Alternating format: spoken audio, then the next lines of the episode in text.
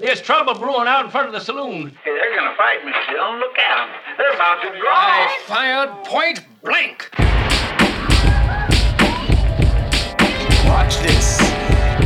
Oh God. Nani?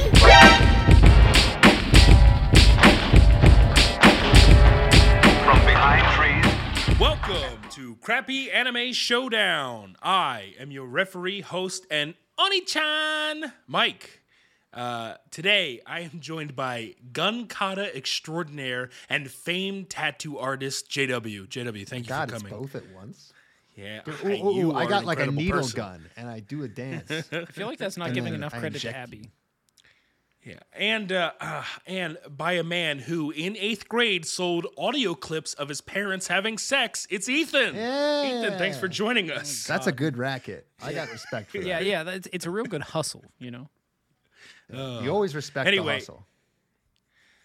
In case you're new, this podcast is dedicated to pitting garbage anime against each other to see which is the most deplorable while still being entertaining enough to watch. Today, Ethan will be defending Mushoku Tensei Jobless Reincarnation, and he will be going against JW, who will be defending Scar on the Praeter. As always, I hope you brought your A game. Gentlemen, before we get in, uh, this was the first time this has ever happened, so I didn't have to ask you how your viewing experience was because we all watched it together for the first time. Very exciting. That was a blast. love that. Yeah, it was good. Yeah, it was a good time. Everybody together making jokes all at the same time. So it was, uh, So now we're all going to steal each other's jokes. yeah, all Yeah, of us, all- all, all of of us, us were it, yep. there. Whoever No says it first gets missing. credit. Yep, correct. ah, shoot, son of a gun! You're gonna steal all my jokes. we even I uh, have so we even good had our producer Abby there. You know, she was uh, everyone was there. There were a lot of producers there. Uh, yeah, a lot, a lot of producing. Every producer we've ever had was there. Anyway, um, so we can just dive right into it today. Um, I think I'll start with Ethan t- this week because I think I started with Jay last week. So, Ethan, tell us uh, a little bit about Mushoku Tensei Jobless Reincarnation, episodes one, two, and three. So I feel like I need to just say right up front, this was better than we expected. I feel like it needs to be Yeah. said. So Slightly. it was, better yeah, yeah, yeah, yeah. I'm Mostly because we our expectations were that of, I guess, redo of healer level. So it didn't uh, get yeah. that Oh, bad. very true, Like my, my very true. Uh, expectations for the for the scumminess was going to be redo of healer levels. Yeah, I, I mean, Because the, the reviews the reviews were even calling it out, and when the anime fans just call out the scumminess of your main character, you, some red flags. Yeah, I'm totally with you there. Like, I, if if you have to listen to the reviews to inform you of how bad something is, you're in for a rough go. Um, well, Yeah, specifically they were for calling perving. him like a, a huge pervert. So it was Yeah. very surprised at how not as much perviness as I expected Japan to throw at me was actually in there. Yeah. Meanwhile, Monster Girl Doctor was getting a clean bill of health. Yeah, and and that's the thing. I think that this show, it like the reviewers know it's pervy because the character like says out loud, "I am a perv," whereas like Monster Yeah. Girl Doctor is like, "No, I'm a doctor." Yeah, They're they're forced to engage with it. I'm clearly a doctor. I What don't know how talking you could possibly confuse this. I have to reach inside of this uh, this woman's gills in order to like Yeah. determine if I'm erect or I not. have to fist this serpent in order to figure out what's wrong. Yeah, with it, it's it's Nothing I can do. It's normal, and I, I'm gonna as a blush while I do it. Yeah, I, well, I as a lamia need to jam my tail down the throat of a centaur in order to keep her quiet. It's the only way she could do it. It's uh, that's definitely. She couldn't just put it over her mouth. That's for sure. Right? No, you have to jam it down You the throat all as the a way in. gag. Well, What if that was just like a world where Socratic oaths were never developed and like you know Socrates? Uh, you know- Nope, Socratic. Socratic. yeah, I forgot. oaths? What's a Hippocratic, yeah, yeah. Socratic oath? Yeah, I, Socratic. you you you wow. promise to be an asshole to everyone you see and get executed publicly? I'm just telling you, it's the only way. Because I'm just coming around to the idea. Yeah. Because now I'm starting to understand where this doctor came from. If he took a Socratic oath, I understand 100%. Fuck the Hippocratic oath. Do no harm, none of that. Do much psychological harm. That's the All Socratic right, hey, oath. you, you gotta. All right, you gotta tell me Cursed. what what is the doctor's kryptonite? There's only one correct answer. the doctor's kryptonite? Yeah, if he if he's if he took women. a Socratic oath, what is his kryptonite? Oh, he, little boys he can't have sex No, with. no, it's a literal hemlock tree that chases him around. Uh, that's that's just specifically for Soc- Socrates wasn't a doctor. The, the metaphor is falling apart. Ah, mhm. Yeah, Ethan, you ruined Chopping it. it down. I was laughing so Yeah, hard. and I now know. it's If you had just asked me what the what the form was most an- antithetical to Socrates, then I could tell you it was. Oh, oh, got it. Okay, I'll get you to write a fucking Ah, exam see? about it next time. That or was my or bad. the form of of uh, public indecency. Uh, I'm like that. Uh, I'm like that vampire from um, shit. What we do in the dark, where you just upset people, and um, yeah, yeah, we're it- werewolves, not swearwolves. what? No, no. The it when like the the one vampire that like is an office guy that just pisses people off online. so Oh, he, the like, energy siphons- vampire. Yeah, energy. That was it. Energy vampire. Yeah, Yeah. Colin. Colin Robinson. Socrates is sure. a hardcore energy vampire. That actually makes a lot of sense. Now. really sucking the air out of the room. Socrates would be a fucking internet troll. Yeah, I yeah, believe it. that checks out. No, wait, wait, hold on. What's his face? Wait, um, the dude that ripped all the fucking feathers off of uh, the chicken and was like, "Look, a man." That guy's the internet troll. Yeah, that guy's definitely an asshole. I don't remember what his name is, but he, he's a fucking prick. I don't either. It's not Pythagoras. No, no, no. Well, I mean, Pythagoras was like a fucking cultist. Pythagoras was also an asshole. Yeah, he was crazy. they all were. It seems like Uh, there's a running theme here. Yeah, yeah, that's true. Anyway, what were we talking, about? Uh, I don't know anymore. I think that's the end of the All episode. right, we'll talk Thanks to you next coming. time. Okay, so we were talking about Mushoku Mushoku. Tensei. So, yeah. Oh, we got get we got into it. on. He's a perv, not like the doctor. Yeah, so Yeah, he's a perv. Um, uh, the opening scene is basically him on like a uh, a gurney, and uh, he's like in the hospital, and there there's doctors operating on him, and uh, he dies. But while he's dying, Mm. I like this little this this was like a small detail that didn't need to be there, but it was like pleasant. Uh, while he's dying, you can hear him being born in the other world, and no, it doesn't sound. like It sounds much Right, more like no. someone being like, "Oh my God, look, it's a boy." Um, Push. So like that's uh that that was like a nice added detail that you can like see the transition happening as it's like occurring. yeah, it's a fun little thing. It's It- a it's fun small. little like visual. Yeah. I don't want to say gag, but like it's a it's a an effect. It's- it's like, a, yeah, uh, it's you're right. cue. They could have just done the could have done the the circle wipe where his vision s- closes in with the darkness Yeah. and and then and then it opens back up like a fucking episode of Looney Tunes and he's like, "Oh, what's this? Yeah. I'm born." And and, So and like is it a big deal? A dumber No, way to do it. Yeah. Like, it- it's not No, a no, big well, deal they did it, but it was nice. It's good direction. It's Agreed. Good direction. So um anyway, he's in like the the uh the isekai world now. Um I'm pretty sure it's supposed to be France or something that is akin to France and like a magical world. It's a, it's yeah, it's a magical. World. Yeah, it's it's I don't think it. I don't think it matters. Who cares? actual- Well, yeah, I'm just Look, saying because like they they um a it's medieval period whatever, and then b they um there's a brief bit of language that happens before it just switches over to Japanese, and I swear to God, I thought it was French. It sounded French, but I think it's just supposed to be nonsense talk Probably. that you Yeah, hear I for five seconds. Yeah, that makes sense. Yeah, I agree with that. So um anyway, he's just born and there's like a, a little funny bit where he's like, you know, who are these people and why are they holding on to me? This is like ludicrous. And because he's a perv, this part's not funny, but because he's a perv, he like sees what is now his mother's boobs and is like, I want to like reach for them honkers and reaches his little hands out and they're baby hands.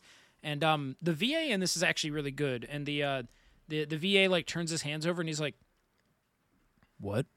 What what the fuck is this? like The hell is this? Uh, the hell are these? So um anyway, uh, yeah, the VA for the most part in the dub that we watched, I thought was very good. Um most of the characters I enjoyed listening to them, which is weird cuz normally I hate VAs, but any Well, you know what? They they all sounded like lesser known VAs to me, having watched a ton of anime, which is why I just, at the very least, thought it was refreshing, uh, because they weren't bad VAs at all, and they were newer or different at the very least than most of the ones I hear. So it was just nice. I agree with that. Yeah, it was kind of like um if you had gotten a voiceover, like the main character almost sounded like a voiceover for some kind of not like a sitcom specifically, but like some kind of like talk show. And um it was not what I was expecting, but it was clear the guy knew how to do VAs but had not done probably many anime VAs in the past. Uh, I don't know. It was it, it just was not stereotypical. Is probably the easiest way of saying it, which was pleasant.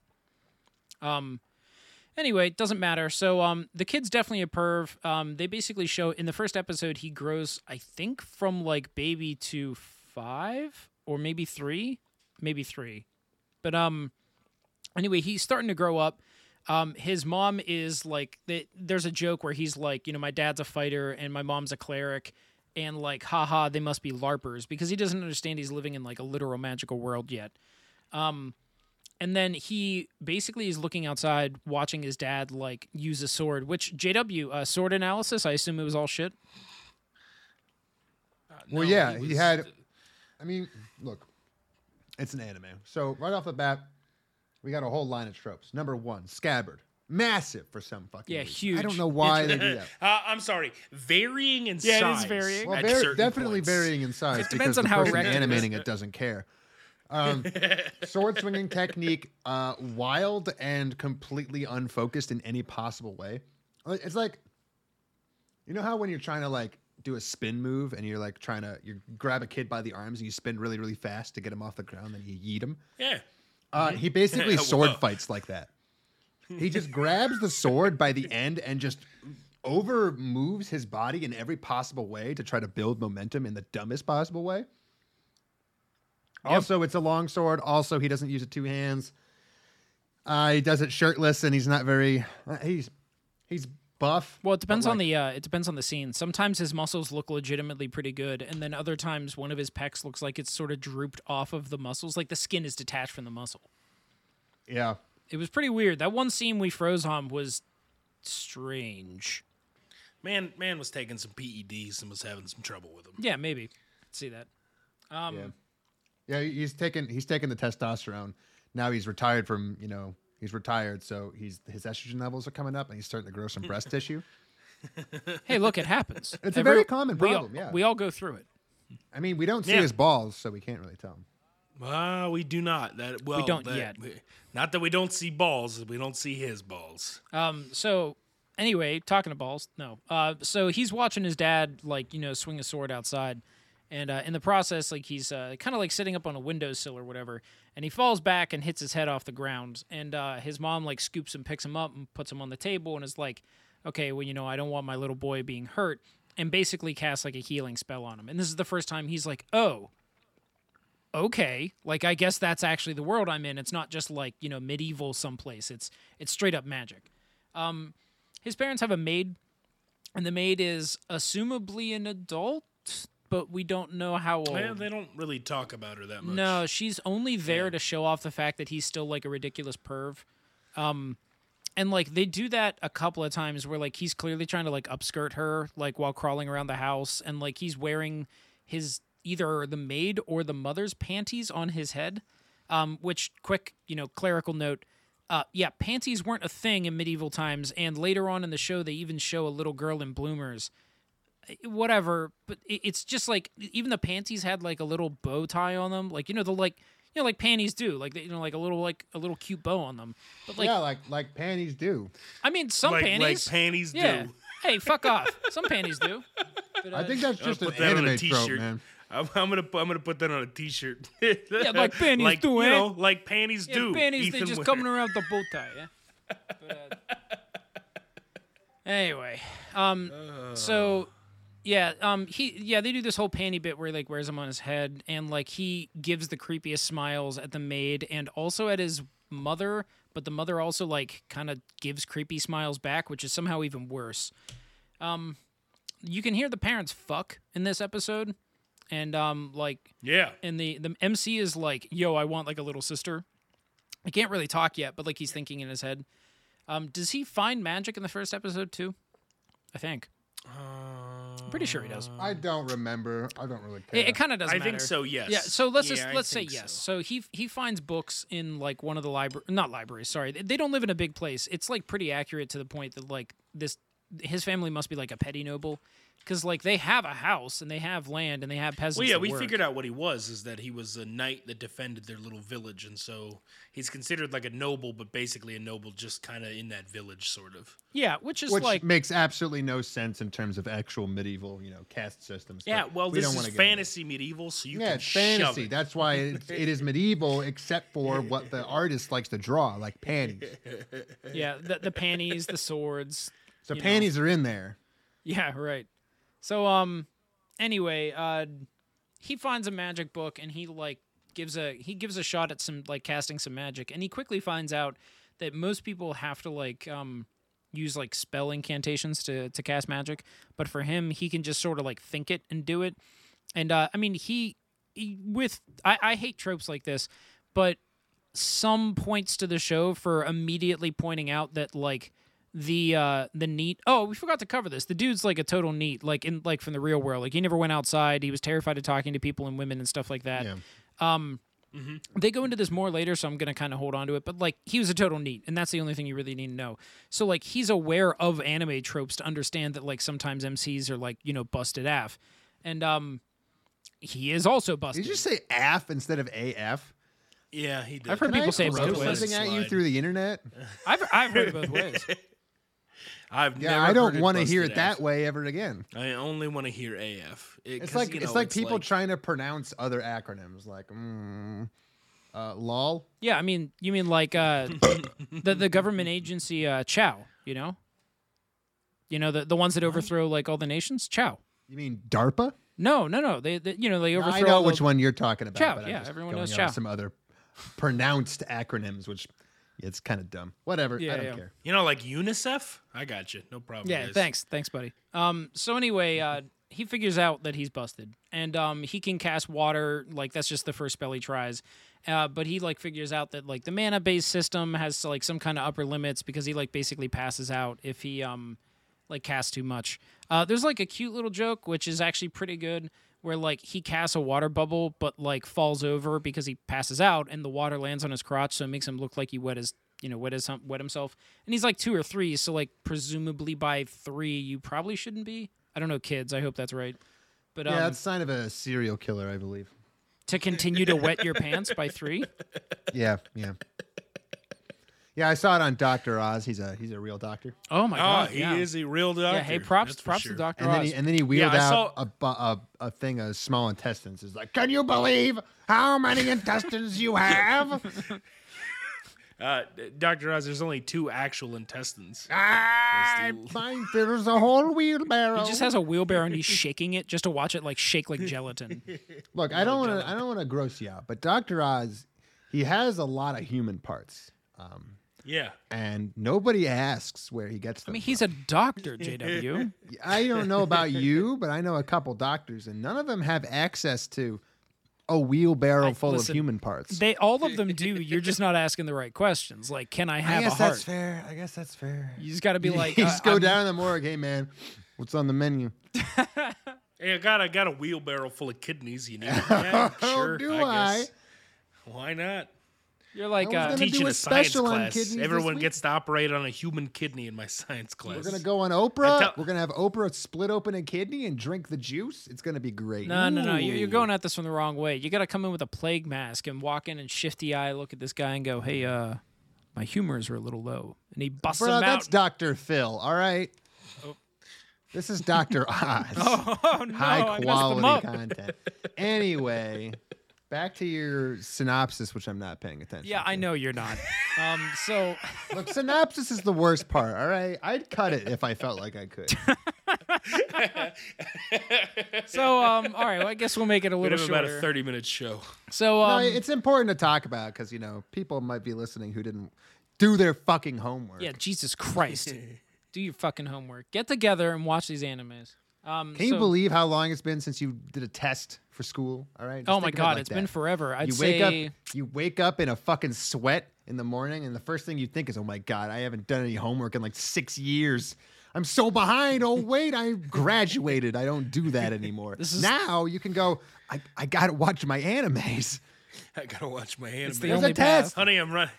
Honey, I'm running late. I gotta watch this anime. I'm so sorry. I gotta go. i gotta cram yeah, that's how we gotta put it on two speed. I'm sorry. I don't wanna, but I gotta I don't cram. have a choice. Hey, like I said before, um, actually, I don't know if I shared those with the pod. So uh, I've been made fun of before for uh, speeding up my anime while watching it. I don't do that anymore. Instead, I speed up my lectures while watching them, so I have time to watch the anime at the normal speed.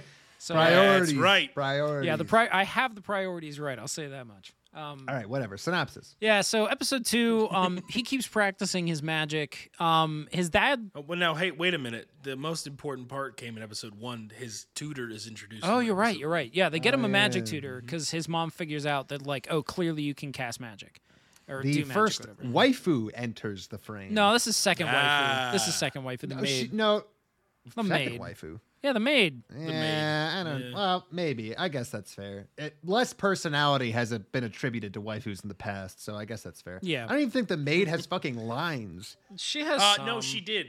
Yeah, Do but they're, they're like she, um, extra lines. Like she doesn't really talk. No. No, she just started to say, "Hey, I think you're." Uh, Yeah, yeah. I, think your son's a creep. Son's a fucking shithead. And mom's like, yeah, his boys will be boys. I mean, to be fair, like his that mom kid is, is sitting three. there. He shouldn't have an interest in sexuality. It's honestly a pretty huge red flag. I- I'm just saying that, like, I wouldn't blame the mother for being like, "Well, he's two. He doesn't understand at all." would. Real? Okay, no, so because right that's now, bullshit. No, all right, he bullshit. clearly understands. Oh, and that's the on. problem. I yeah, okay. You mean to tell me that if a two-year-old walked up and like did something ridiculous? I've seen like young Did children. something ridiculous? Yes. You would think that he would expressly be- tried looking up people's skirts with panties on his head. like literally. That's like okay. The panty on the head thing is just because of anime. No. but That's like, the problem. The- it- well, no, I know it's because it's anime, but like this is supposed to be the world that he's inhabiting. Yeah. The point of isekais most of the time is that you're supposed to be putting yourself in the shoes of the protagonist, going, "Okay, I have real world knowledge, and I've been dropped into this fantasy world. Let's figure out the rules." So when you start breaking the fucking rules, you know, for a one-off bit about being a horn dog in a three-year-old's body, it doesn't it doesn't click too good. This is what people were talking about in the reviews, where they're like, "You're watching an anime about a kid, you know, growing up in a new fantasy world and learning the rules and like, you know, trying to make his way in a new world." And also, they'll just randomly drop in these like horny as fuck bits that Yeah, are just completely disconnected from everything else. Like, you could take out that panty bit, and nothing would be different. Yeah. But also, what, what kind of disconnected me about the whole thing, and I guess maybe it happened in Eighth Son a little, but it's where, like, he's clearly, you know, a 30 whatever year old man inside a uh, two 34. Thirty-four, I think. Yeah. Yeah, but there there are times in the episodes where like he acts like his actual age, but like too convincingly. So it almost feels as if they're just like like almost doing away with the narrator's voice and then Yeah. you just only ever hear the current guy's voice Well, and it, it's just kind of yeah, weird he'll act like a three-year-old. It's it's like, not yeah, as but like not. legitimately act like he's not putting on a putting on airs he's just he doesn't know what to do in the situation it's like i don't understand who i'm supposed to be then It's well, it's very confusing because it's like, is he? Does he just act like a three-year-old? Because like the setup here is supposed to be that I'm going to judge everything this guy does as though he's a fully fledged human being, Which you because should. he's supposed to be. Yeah. Yeah, because that's the point. Right. So when he walks around being a skis bag, you're like, okay, this guy's a fucking skis bag. And that is the intent of these scenes overall, is to show you that he's a skis bag. Also to pander to otaku shitlords who find that interesting. But overall, when he starts acting like a child, who is that for? He's not a child. We've been shown that he's not a child, that he has full control of his faculties like I and then it's supposed to be like I guess this one-off little bit where he's like he he's trapped in a child's body and he's still like swayed by certain things. Like I don't I don't it, it doesn't make any sense. It's never really fleshed out in a consistent way. And then it's dropped almost instantly because they keep aging him up. Yeah. Yeah. So it, Yeah, they it- keep aging him up, and he keeps talking internally a lot. Yeah, because he's only three for like four scenes, and then he's five presumably. Because there's a bunch of yeah. time The next skips when he's episode a he little turns kid. five. Yeah. Yeah, Yep. Episode two he turns five. And then I think he turns like six or seven, and that's where we get the majority of episode three, I believe. But like, Yeah. the, he he doesn't stay the child where he's like influenced by any of these supposed you know child forces.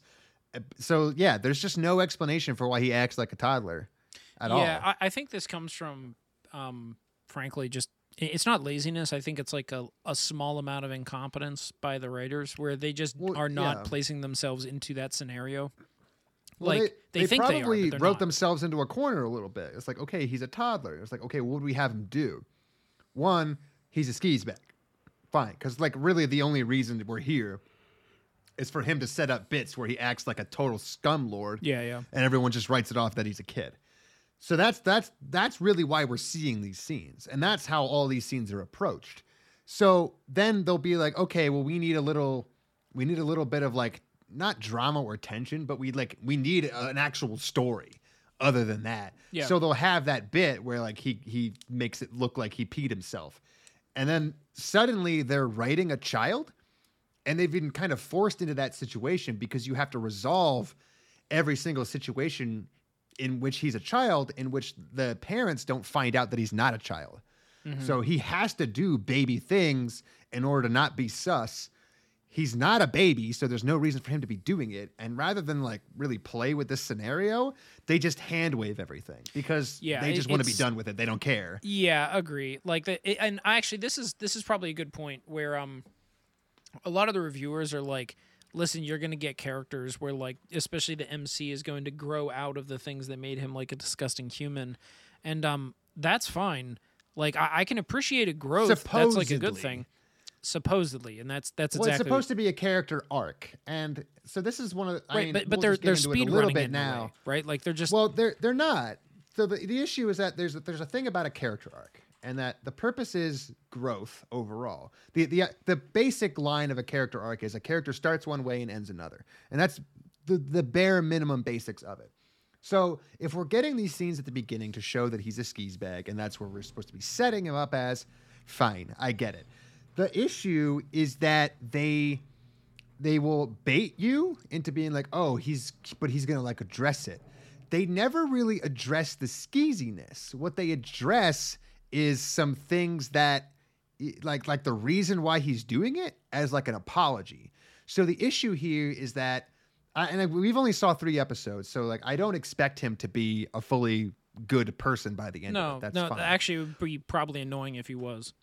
what I expect is that if your arc is he starts off as a shitlord and he ends off as a better person or he grows to be a better person, what I expect to see are actions and consequences based on that setup. So when he's a little baby, he runs around and he acts like a shithead because he can and he gets away with it because he's being perceived as a child, which he isn't. Fine. If that's your setup, I can understand that paying off sometime later they go through this effort of aging him up to three and five and eight, presumably to the ages in which he can't get away with this stuff anymore. But they never show us the payoff of that. They never show him trying to do something skeezy that he would have done when he was perceived as a three year old. We almost had the chance As for that in episode three too, but then it didn't happen. Almost, but not really. So, like, we never see this change actually happen. We just see him no longer doing it anymore for no apparent reason. And there's a there's like a trope you can talk about here, which is that whenever you're depicting some mental illness, not that that's what he has, um, but whenever you're depicting mental illness in TV and movies, there's there's a thing that will happen, which is the writers don't really know what to do with it. So it'll like ramp from zero to eleven to zero again in the course of a scene because your character has to have a mental illness, so you have to make it the focus of certain scenes.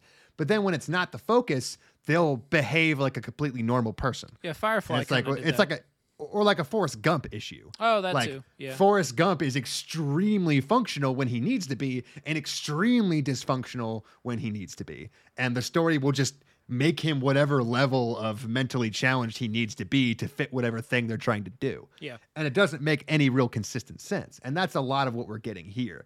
This character, not that again, not that it's a mental illness, but like he has this character trait that you're supposedly setting up and paying off through growth and change, but we never see the connecting fibers between one end and another end. It just happens. And you get it a little bit better in in episode three because it's a they different flash kind of back thing, to some though. trauma. Yeah. But it's always played up as like an excuse, not a change. Because technically speaking, for him, he already knows what his trauma is. Like he's not gonna forget yeah, if you show true. if you show like a PTSD war vet go into an office and then have a like a panic attack because he sees something that looks like a bomb on the floor, that's informing us of his trauma. But technically speaking, that's something that could happen to him at any time. it's that's also not just growth continued for him. trauma for him. Yeah, yeah, like it's, just like- it's just like that. Yeah, It- it's if just- we it's watch his trauma, uh, like uh, you know, I'm realizing I'm just repeating what you're saying. Like us watching it is Well- not him growing. No, no, exactly. U- us coming, uh, getting up to speed with his trauma is not growth. It is growth in our sense because we're growing to understand him better, which can be fine in the early episodes of an arc. But then, like again, I'll, I'll jump ahead a little bit. In episode three, the, he very quickly has a flashback about being tied to a, ga- a gate naked and just ridiculed, which uh, another wonderful anime trope of bullying is like hardcore the most illegal thing of all fucking time. like here's the thing though like so there's hazing that happens in colleges around here and that gets pretty brutal and pretty terrible Yeah, it, it happens n- behind closed doors, not in fucking public. Yeah, yeah exactly that's what i'm saying like it, it gets it happens without us knowing in japan you can just tie a man naked out in the middle of a street and just laugh at him Yeah, I- and everyone will just I'm gonna go him ahead and suggest on. that even in Japan, you can't get away with that Yeah, shit. I mean that was like 30, 30 high school Oh, I meant it, I students. meant an anime. Like Yeah. 30 Like, high holy schoolers fuck, were and the whole him in public. class. It's just crazy. yeah, his whole class is in on it. Like, come on, man, that's not how bullying works. his entire works. class stood outside of his window, waited till he opened up the window, and then laughed at him Yeah. Yeah, until he shut the Like, window. Jesus, like the whole class is just standing outside one guy's window for the opportunity to yell at him on the off chance he'll open his window. It's like Jesus Like- fuck. So like the Hey, bullying is uh, so out of fucking control that it feels more like an excuse. You know what I mean? Like it's just like, Hey, oh uh, yeah, hey, he was he was right to be a shut in because literally the entire world fucking hated him. And it's like when you're showing us this evidence, it's like it's just fucking ridiculous. That's I, not. I do agree that it's more of an excuse. I, I mean, I feel like this is sort of like there's like uh shit. What is it for magicians? It ends with prestige. It's like the setup to something in the prestige. Um, oh, I don't remember. Yeah, the turn. the and, turn, yeah. so uh, like, I feel like s- we there's have the something, the turn, and the prestige. Yeah. Yeah, whatever. We'll call it setup, turn, and prestige. So like they have yeah, the yeah. setup. They're giving us like the reason why he got to the point where he is. On some level, it's not very complete, Sure. but they're giving it to us. And then there's I, sort of I want to be clear. Yeah, yeah, yeah. No. And just on that note, um, it's not good enough just to keep having setup. Um, you have to have setup, turns, and prestiges in using that metaphor within every episode. Like you don't get to just uh, have an episode of setup. That's that's bad. That's just it's bad called writing. the pledge. We- the Oh, that's the pledge. Yeah, Yeah, that's it. So, like, the idea here is that again, like when you're writing an episode, you have to have a beginning, middle, and end of an episode. If you're going to go over something like a little tiny baby step of a character's overall arc, it also still has to have a beginning, middle, and end. yeah, true. Like I So like, and, and sometimes we, we get we get things like that with this gate because again, like he he's, he has a flashback of being tied to the gate. He says, "No, wait, I don't want to go for a horseback ride. I don't want to go through the gate. That's traumatic to me." Barring that those traumas don't quite line up, like he's not traumatized by the gate. right. He's traumatized by the bullying that happened to happen at a gate. Right, But right. like, fine, whatever. He, he's having he's having a PTSD thing where it's like, oh god, gate, uh, bad, bad, run. Uh, But it's also a bit of I don't want to go outside because that's where all the bad people are. Yep. Fine. So and then his his mentor's like, no, no, no, we're gonna go. You'll be okay. See. And he has like a fucking panic attack on the horse. Like, no, get me the fuck off. But he's a child and he can't really do anything about it. So he gets carried through the gate, and then that's it. We don't have. There's any no- resolution to that. We don't have any real payoff because the, if theoretically the payoff is, oh, he's fine now, but he's not. That's dumb. Uh, obviously, this isn't the end of his trauma arc. It might be him getting over this little thing, but we don't get any real catharsis from that. He doesn't go out into the field and like have a re- have a you know have another flashback, but then overcome it. He doesn't have any internal monologue about, oh, maybe this isn't as bad as I thought. It just it just it's done. You know, he goes through the gate and they cut to the next scene and he's happy again and he's you know fucking around and messing around. It's like what what happened? You know what's, what's funny is I feel like that kind of setup and payoff would work if he was actually mentally a child. Because like when a when a kid gets burned by like putting his hand on the stove, you learn not to do it again. But Right. you also as a child have the chance to learn that the stove isn't always hot. Whereas like as an adult if the the PTSD trauma they're setting up where like him being afraid of leaving his own home and like you know his his safe space you don't just get over that once you leave like that's very Yeah, ingrained at that point it's not something you can just click and turn off like you don't have that it malleability Yeah, they set it up where he had it happen multiple times. Like it was Yes, yeah. reinforced throughout years. correct which was And good then by the way that was a Yeah, good which is good. The setup is good. yes theoretically, as long as you do something with it. And Yeah. they just didn't really want to do anything with it. And that's because the people writing the show and probably writing the manga, they don't really see it as an arc that you're supposed to be on a journey with him. It's supposed to be a it's an excuse. It's a he's a shithead. Here's why. I don't. I think Now that- you're supposed to be okay with this. now. Personally, I think it's incompetence. I don't think that they are telling you that this is. I, I think they It think could they are doing a good job of paying this off. They're just not. Like, it, yeah, it's it's that classic it's that classic dilemma where it's like, is it malice or is it just stupidity? Exactly. Like, uh, do, do they really understand how to do a proper setup and payoff? I don't know. It seems like they're able to set it up and build it up pretty well. Yeah. So it's hard to believe that they don't understand the concept of a payoff after that. But at the same time, we've seen shit like that before where someone sets up something really, really well and they just they just I mean, didn't get it. I, I feel like this is one of those. If we end up watching three more episodes of this, it will become abundantly clear whether it is malice or what was the other half yeah, of that? we, it will be abundantly clear because we're probably going to get more examples of this kind of story Exactly. where he has a trauma and a flashback. We understand his trauma, and then we see whether or not they pay it off properly, or whether they just ignore it again, or Yeah, or they could just or just they ignore just it completely from here on out. make So- it hundred percent. Yeah, really yeah. gotten Or it, they yeah. make it hundred percent clear that it's a, an excuse. Like, say Yeah, for where they're just example, like- he's he's looking at some girl being horny, and he's like, "Oh yeah, I used to watch a hentai just like that." And then he starts being like a shithead to her because he's being predatory. She tries to call him out, and he goes, "Oh man, I was treating her just like a just like a a doll." I'm gonna do it again. Yeah, like, I- wait, wait, oh, what? And- oh." Wait I think a this is a good Hold segue a into like the end of two and the beginning of three, though, because Yeah, like that's th- there is there is a good example in three that I want to get to that people will probably use as an example of how the character is growing, and he did, just to be clear, but it is not tied to episodes one and two. Uh, yeah, so a, a growth is assumed to have happened.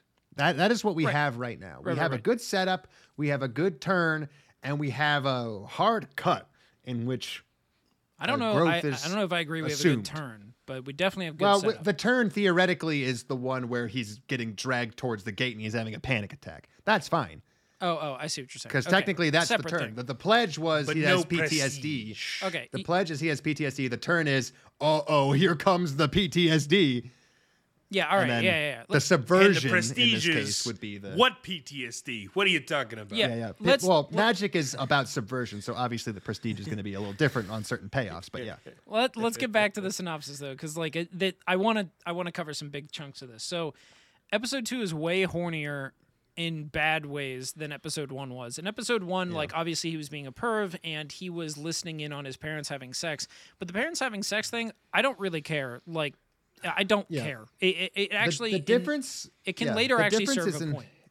It's it's in how the camera treats it. Yes, it, yeah, When 100%. you see a kid crawling around on the ground getting panty shots of people, a lot of how you get at it whether or not this is for the audience or for the character is in how it's portrayed by the camera. So, like, th- say for an example, he was crawling around the ground and he went into first person, and you got like a huge ass upskirt, like right in your face. yeah, pretty clear who that's for. yeah, 100%.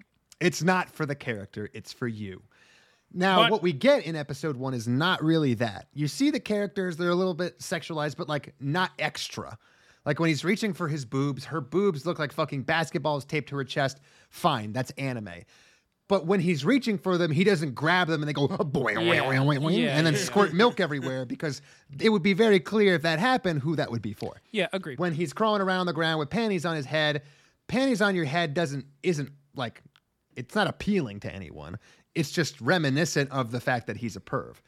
So then when he crawls around and he says ah, i love being a little perv.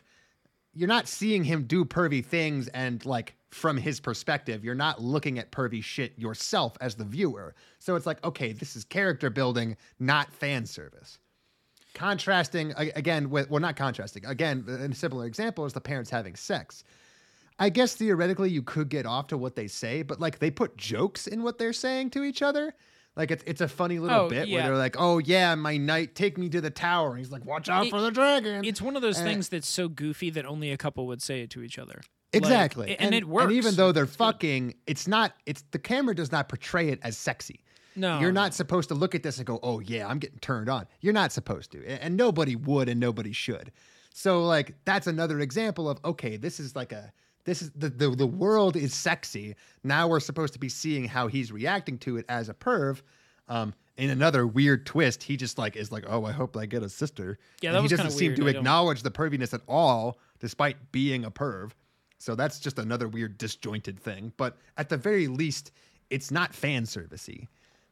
No. And then the contrast is the one that I'm sure you're bringing up. Yeah. So he's been working with his uh his tutor, and the tutor is now like a live-in tutor, which makes sense. Like I can get that. Um. So like she's a live-in tutor because they're in the middle of like bum the fuck nowhere, and um.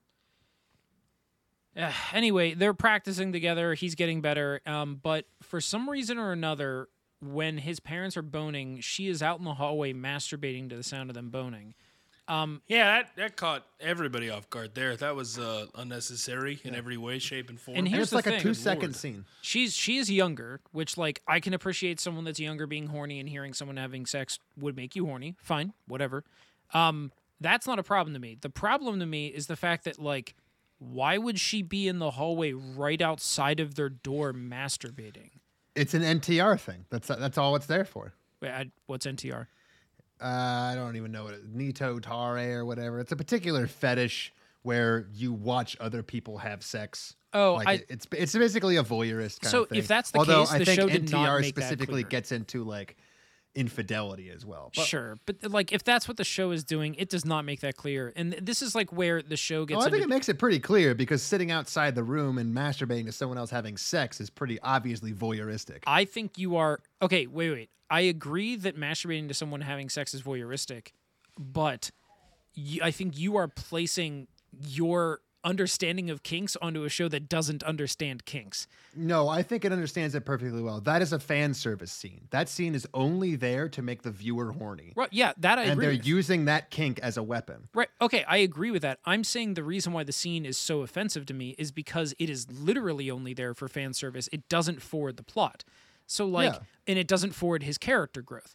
Like it Right. is like It, it, it rolls it back. you could have you could have like let's let's say this scene this scene is something that could have been better he was walking by her room by chance and No. her door was accidentally cracked and he saw her masturbating to the sound of them i'm not But saying why? that's what Well, but like so, like it's it's so fan servicey that you can cut it out and nothing changes. So like, you don't rewrite the scene to be like, oh, it's better because she's not outside the door. That really doesn't have anything to do with it. The he this scene only exists to make the viewer horny, and that is how the camera treats it. It treats it as sexy. The version of this that makes it better is one in which it doesn't treat it as sexy, but there's almost no way to do that because the scene, every single piece of the scene is designed to be a kink. what So like, Okay, it's, sure. It's just there's nothing you can do. Just cut it. Just cut it. yeah i agree i would prefer the scene just not be there i feel like i'm It- it getting lost in the whole there. kink conversation i don't want the scene to be there. I yeah. The, the scene, the scene should there. not be there because not only that, it's never expressed that that's his particular thing. Yeah, it's never expressed that it's her particular Yeah, thing. and that's what I was it's talking about, way. dropped instantly. Yeah, Yeah, yeah. It's what you're talking about is that it doesn't have any pertinence to the story. correct, and that, and that is another factor. Yeah. and that's and that's a problem so like Technically speaking, the parents boning and moaning also has no real pertinence to the story, but it at least isn't treated as sexy by the camera, so you can you can chalk it up to the the world is sexy and we're supposed to be seeing how the character responds to it, even though they don't do that anyway. part of the reason why I don't mind the the parents boning, and this is this is like an overarching thing between the parents, is the parents have a pretty good relationship. Like they argue but that's- occasionally, but then they make like- up and they like. No, no, it's fine, it's fine. But like at the end of the day, you can cut it and nothing changes. Well, I get it. I'm just saying that so like if we're from, if we're in a, a writing world, perspective no no i know it but from a writing perspective every scene you have like it's a fucking anime every single second of visual and audio like feed is expensive Sure. you shouldn't be wasting time on something that you can just get rid of personally, Uh, I don't. you can think, get rid of them moaning I, I personally, I think that the moaning adds to the fact that he needs to understand that there is a relationship that can exist that is both loving in like the platonic way as well as the that's sexual. way. nice but i think that's how we would interpret it but it's very clear that that is not how the character interprets it Yeah, I know. That's because he's still a perv. I'm saying that it will be a. He, they will become role models for him. Is my point. Maybe that's a that's relying on a competence of the director that I do not have. Yeah, I mean, right now I'm basically doing the um, uh, rent a girlfriend thing that you did. Like this is Yeah, my. well, I hope yeah. they do that thing. it- it could be used, so we're we're okay with it. I doubt that it will be because this anime has lost my confidence in that ability. But like theoretically, this is something you could leave in. Correct. I don't know why they don't have a payoff for it, at least in some way in that scene or in that episode. It just makes it seem like sloppy writing at the very least. That I could But agree with. whatever. Yeah. It, it might the- be something that's tightness- accidentally left over. the tightness of the trauma one is is so much better and then they just drop it so it's like there- there's this weird level of competence when it comes to being sexy and a huge incompetence when it comes to character writing that you know paints a picture of a director that is only putting these scenes in there to entertain and titillate the viewer and it has no it's not set up for anything as much as we might want to imagine a scenario in which the parents relationship is used as a as a good model for a, a perv who needs to reform i don't think they're going to do it that way i think that the parents are going to be used for a lot of other things that really have nothing to do with their healthy relationship because i So, mean I, to I quote to quote someone else, I think the uh, the director thinks that the parents fucking is just horny. Okay, Yeah. yeah. like I I think that he doesn't see their relationship as any more healthy than the main character's relationship with a hentai. So the reason why I agree with you is because the example that we're about to talk about in episode three is not tied to the rest of the anime, and I think that the anime creators believe it is tied to the rest of the anime. Yeah. And that is what would cause me to not have faith in the anime runners, the showrunners, whatever, to make the like sex scene stuff connect to what is actually going on with the main character. So let's skip to episode three.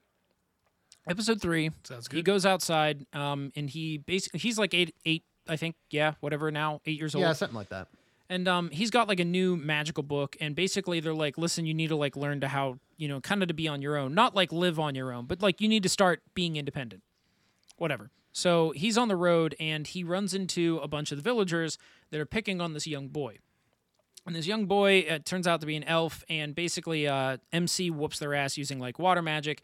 They don't get like super duper hurt, but like they get hurt enough that it's not like a splash of water. So they're like, Te- "Well, fuck this, technically, I'm out." oh yeah, he, he gets a black eye. Yeah, he gets a black eye. It's, as it's as far whatever. as we see, Yeah, all I that don't think- happens is he splashes the them in black the guy. face. The black guy's not from the water, guys. That's that was a frame job.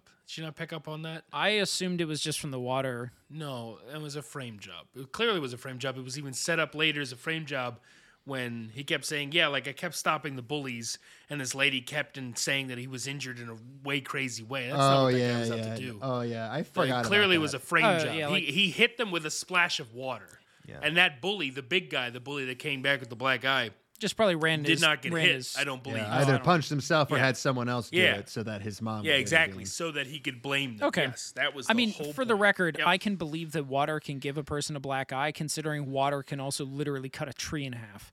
Well, yeah, but he wasn't throwing it that hard. Yeah, yeah, he was yeah, just yeah. using it as a, as a deterrent. Yeah. It's taking you know, kind of like it's you would do against more rioters. wrong away from the main character.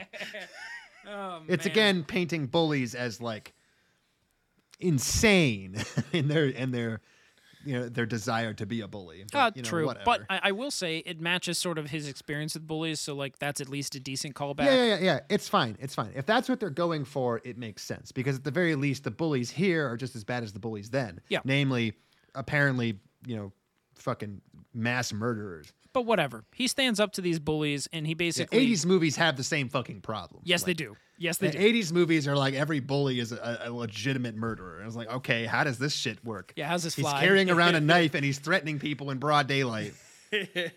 he threatened me in front of a teacher, and the teacher did nothing. Yeah, Are you like, serious? what the fuck? The teacher's like, ah, "I right suck now? it up. The, the teacher pulls out his own Hey, knife. teach! He's shanking me in the stomach right now. what the I fuck, am dude? being stabbed to death. Yeah, it's ridiculous. It's ridiculous. walks up and is like, Jimmy, don't forget to carry the two. And he like wraps the intestines around your own neck.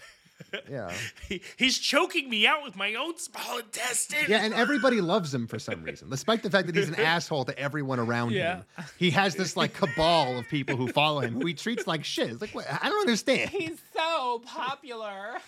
Yeah, why? He's ugly as fuck, and he's an asshole to everyone, including the people he's supposedly dating and friends because with. they're they're afraid to not like him. Yeah, I guess uh, what he's, he might he's- do to them. He's a, a cult of personality. If you don't like him, he'll stab you. And he's got the whole fucking school. He's threatened the entire school. I mean, you saw what Every he did teacher to is like, I, he's got a knife. He's he's taking the dean's lunch right out from under. him. Yeah, you know what? Nothing That's, they that's can what I want to do. see. An 80s movie villain who bullies every single adult in the exact same Oh, way I that he do love bullies that. children. That's- that's that's so good. That's fucking great. Like, ah, Like a teacher like comes that, in, like, um, "Oh, could you? What do you think you're doing, young man? That's a knife." He's like, "Shut the fuck up, old man! I'll cut your dick off and shove it down your throat." Like, oh my god! Um, uh, please carry on. I didn't see anything. It's like uh, I don't know if you guys ever the old the old show Hey Arnold. Uh, there was the one scene where they were bullying the new teacher, and Harold, the big like fat bully guy, just walks up and starts eating his lunch in front of him, and he's like, "Please don't do that to me." That's that's just fucking amazing. see, I, I, and he's like laughing while he's doing it. He's like shoving it down his throat and laughing at the teacher. Like he's a child. Uh, Just push him over. I had I had like the exact opposite of ex- uh, experience of this in junior high, where I had this English teacher who uh, he was like really persnickety about like making sure you spelled things like a lot and like with a space in the middle. And I was like, oh, this guy's like whatever. He seems like fine, like whatever. He's an English teacher. And uh, then there was a fight one day, and he runs out and he takes his beer belly and breaks up the fight with it and grabs one of the kids like underneath one of the arms and just throws him into the locker like two or three feet away, just like fucking yeets this kid. And I was like, Jesus Christ! Like, you can fucking move! Like he was out the door in like a second flat. He's schmoovin'. Yeah, I mean it was Happy great too. feet. 'cause he had a big beer belly. All right, whatever. So yeah, Back on episode three. bullying extreme. All right, so they they saved the little uh they saved the elf, the uh, the little boy that was getting beat up. Um, and the two kind of become friends. Like they, he sort of like cleans him up and uh, like washes him off with water, and then uses like heated wind magic to like dry his hair, which I thought was like a fun little thing. Um, they get along pretty well. They hang out. Um, he goes home and is like explaining to his dad that, you know, he made a friend, and then his dad's like, "Hey, why'd you beat up those like villager kids?" And he's like, "Uh, what the fuck?" what?" And um, basically, the dad explains that you know, little Tommy's mother showed up, and he had a black eye, and this is what Mike was just saying, and you know. The petty noble, his dad, is like, okay, look, you know, I I will discipline my son. He should have never done this. Like he went too far, clearly, and um, the dad as a well as his son as mc is trying to explain himself like what happened the dad just like open palm slaps him. And um it sort of comes out of nowhere but like it, it only comes out of nowhere because up until now the relationship between the father and son has been pretty good and Yeah. um yeah, it's kind of a another kind of a another piece turn. which the main character brings up in like two seconds. He but does, yeah. Another piece They of saw it. evidence that the parents aren't going to be used as an example of a healthy relationship. i disagree i think that what happens after this is showing that they like managed to work through things Yeah, but like, they, do they work through it, or does the dad get like kind of almost depressed with how? i mean i would be shitty he was depressed like i i would say that's a no, good I get moment. it, I get it, but like, it, it is a good moment. It's just one in which I don't think meshes very well with the theory that they're going to be like a good piece of his upbringing. You know what I mean? Because like in that instance, he as an adult was ahead of them.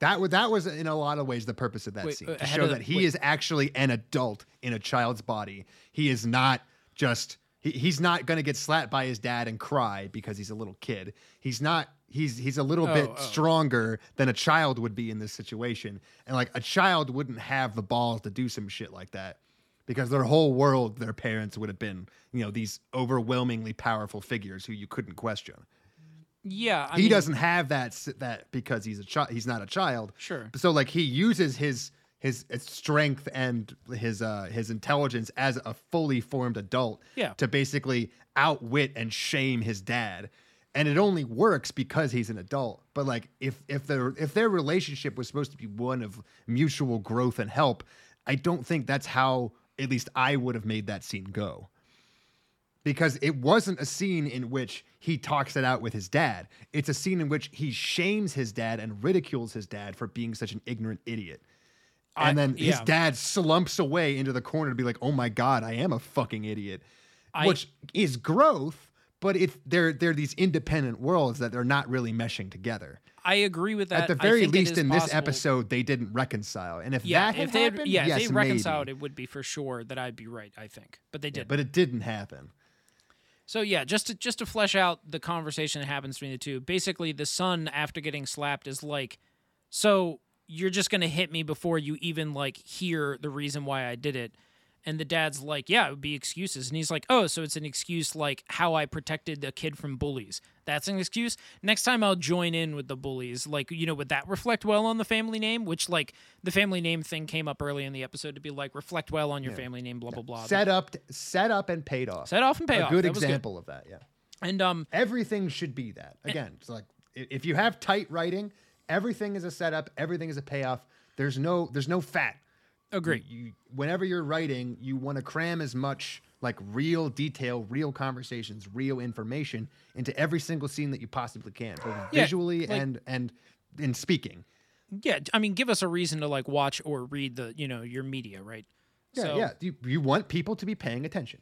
So, anyway. You have to give them a reason to do so. he logically works himself out of this conversation and it is a little bit of the like anime big brain glass push up but for the most part it's just a 34 year old taking advantage of the fact that he is talking to someone probably only a few years his senior mentally that was not prepared to have that level of a conversation with an 8 year old and he wanted to slap a kid and end the conversation and assert his dominance as a father figure. And he does say he that, did not too. expect. Yeah, he says it, and Yeah. he he feels bad about it in like ten minutes. But like the idea is that he didn't see his son as anything more than an extension of himself with no autonomy, so he treated him like such. And then when the kid calls him out on it, he's like, "Oh fuck, that makes me a shithead." yeah And he's right. It does make you a shithead.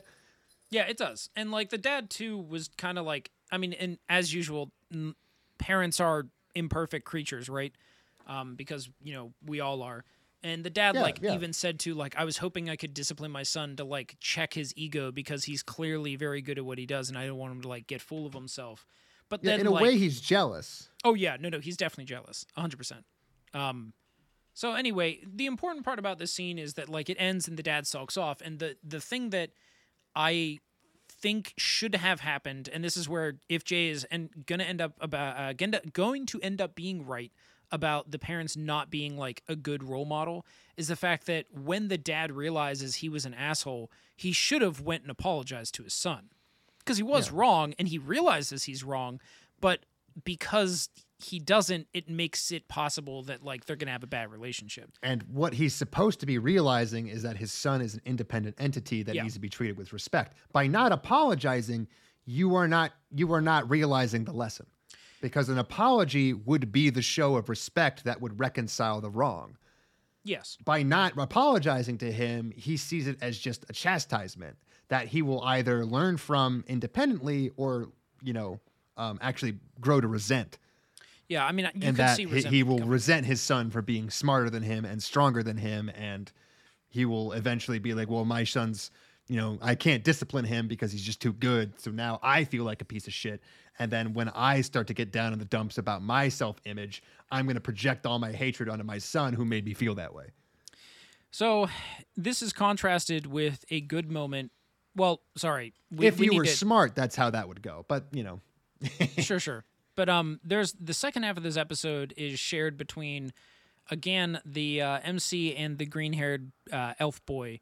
They're hanging out, and um, basically it starts raining, and they need to run home. And uh, the little green-haired elf boy, they like the day they share is him learning a magical spell, but casting it without using the incantation. And like it's clearly like a bonding moment. They're having a good day. Starts raining. They go home, and basically the parents are like, you know, you need to go like go take a bath essentially. Um, so they draw up water, and um, the uh, MC just gets like totally naked and is like, okay, hey, like hop in with me. And green haired little boy is like, I don't want to be naked. I'm not going to do this. And um, the uh, MC is like, it's not a big deal. Like, have you not ever like bathed before? Like, you have to get naked to bathe. And fast forward to him like effectively stripping the young boy down to what is very evidently bloomers.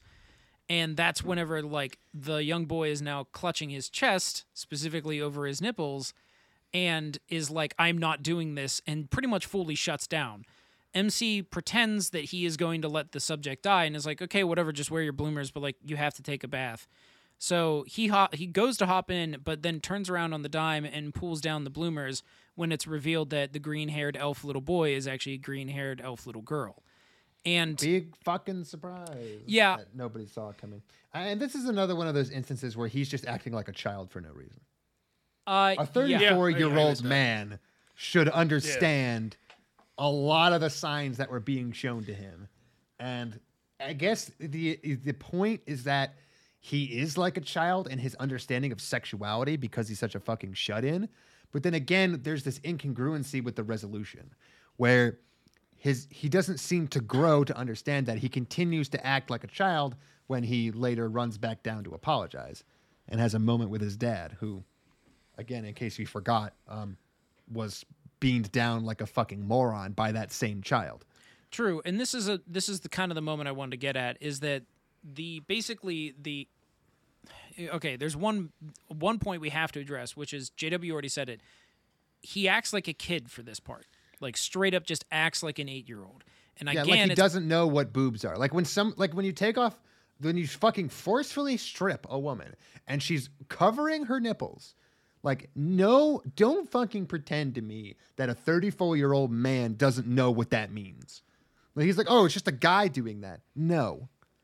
You know full fucking well what that is. You've watched at least a thousand hentais featuring that exact pose Yeah, that ex- yep. Yeah, no, and uh, I bullshit I, i, agree with that. don't think buy that- it for a second It doesn't matter how much of a NEET you are. If you've watched that sort of material and that's what you get off to, like you have to at least understand the science from that. Like he got his sexual education. He even admits that. He's like, oh, like I've I've seen. As soon as he like, as soon as he drops her bloomers, he's like, whoa, like I I remember seeing this in the many like you know hentais and, and adult films I've watched and yada yada. I was like, okay, well, how do you?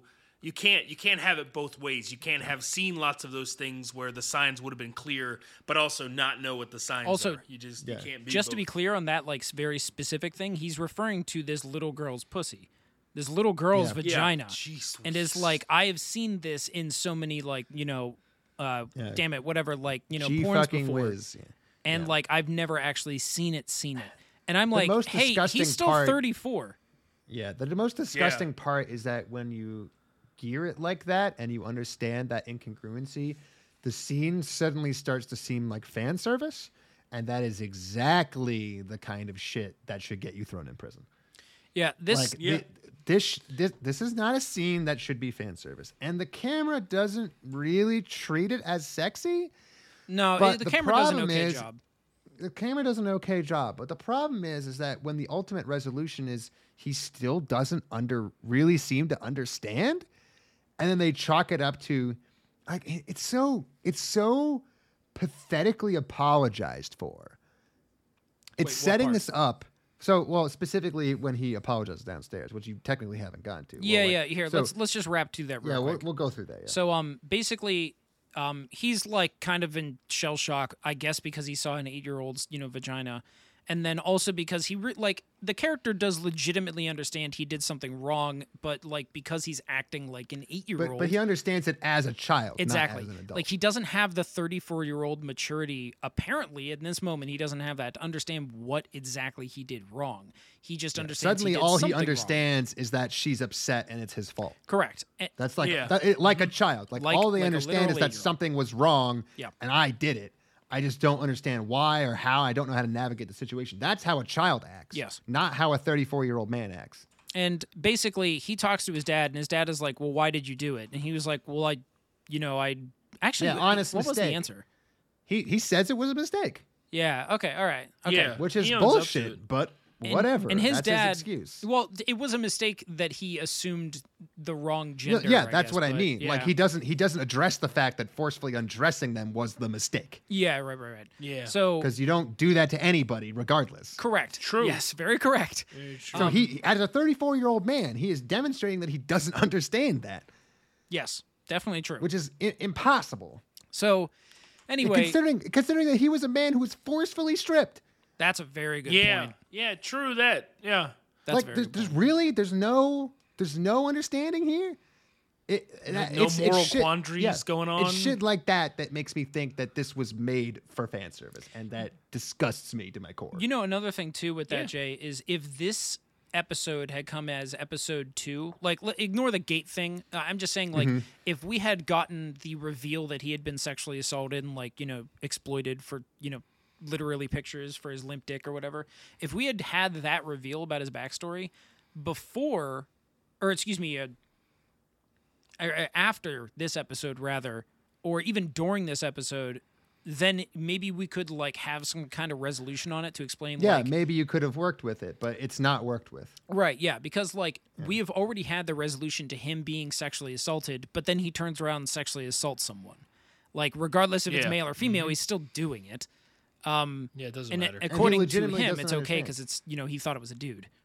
Yeah, big fucking surprise and reality check for a lot of people. That is how a lot of bullies actually act. Yes, that is true. Yes, most bullies are friends or friends of friends, and they do things in private. Yeah. it is They're not people who public at least act like your friend a good bit of the time and then they treat you like shit or abuse you. Yeah. And then there occasionally are Mm-hmm. people who, you know, don't act like your friend ever, but they're pretty few and far between and they tend to get called out very quickly. Yeah, The the the high school bully who's like actually trying to threaten you with a knife, he doesn't make it long before someone catches him and throws him in juvie. Right. People who tie you to the fucking uh, front gate naked, like they th- that doesn't happen. If it does, it's one or two people, and they don't they don't really get to do it again. It's still traumatic. It still can happen. Yeah, But yeah, it's yeah. not Yeah. like the systematic kind that you get. The systematic kind is the shit that people can fly under the radar because they know how to do it. I mean, it's- it's and literally this is exactly one of those things. This is literally a locker room scene Yes. that you could put in a movie and it would be fucking mortifying. yeah, yeah, totally. And the the viewer is expected to just gloss over this shit because again, you haven't gotten to the apology yet, but like the girl just just gets over it, yeah, and so it's disgusting. there, there's two different scenes where he talks to his dad. The first one is basically his dad is like, "Well, what did you do wrong?" And because they don't talk about it enough, his son, again, for some reason, acting exactly like an eight-year-old, not a 34-year-old, is like, "I made a mistake." And it's just, his dad probably assumes he made a mistake about you know dragging the bloomers down, but you know MC is like, "I made a mistake concerning whether you're a male or female." So The dad doesn't even really seem to understand that that's the mistake. uh, I don't no, remember well enough. I, I- I disagree. I Mostly- I mostly disagree with because that only a little bit, only because he seems a little. Well, I don't know. His dad was He shocked. I doesn't gonna seem to say, the treat it only with the scene that- that seriousness kinda- it deserves. The only scene that kind of goes against that is like when he does the Yeah. apology and his dad like basically calls his son an idiot because his son just talks about how you know her hair was short. I thought you were a dude, Yeah, I- but maybe you're right. Maybe he was the, more like yeah. that's kind of a dumb thing to say. I think don't I, think the follow up that specific scene where he's like, "Oh, my son just really doesn't get it." I think that's regarding the fact that in his apology he quote unquote insulted her yeah, I could see yeah, by yeah. saying she looked like a man. Like he's like, "Oh, that. he Well, said it all saying wrong," That's kind of what yeah brought and to that mind. is not I- the point. No, agree. Yeah. So there's a second apology as well, where basically, um, uh, we're now. What, what did we call her before? She had a.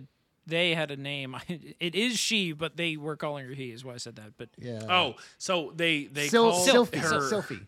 Sylph, and then it was Sylphie. yeah. So Sylphiette basically disappears for like a couple of days or so, and he's talking to his dad again, basically as an eight-year-old, not a thirty-four-year-old, and is like, you know, she's been distant, and you know, I know I fucked up, but like, you know, I I don't want her to be gone forever. And his dad says like, well, listen, just expose your like, be honest with your feelings. People will generally treat you better if you are like exposing yourself and making yourself vulnerable to like apologize, explain where Yeah, you're coming from. genuinely But, good like, advice. yeah, this was good. This was genuinely good. Yeah. He we went over it too when we were watching it. He frames it like if you want to pick up chicks, you got to be vulnerable. Yeah, it starts And- off bad. It's it's it's not the framing it's still good advice because at the end of the day, like he uses that kind of sexist flag of if you want to pick up chicks. It's not the worst thing in the world because he's talking specifically about a person he might be like, oh my my son likes this girl. You you know you want to have a good relationship.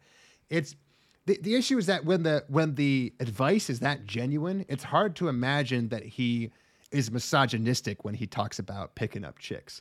At the end of the day, like dating is picking up chicks, quote unquote. Like you you go around to people you don't know and you get to know them and you try to develop a relationship. It the the reason that the phrase picking up chicks is demeaning is that it makes it sound like you're just buying something from the fucking grocery store. And to be clear, he doesn't even say the phrase "picking up chicks." I think he just says like, "If you want to get get in good with women."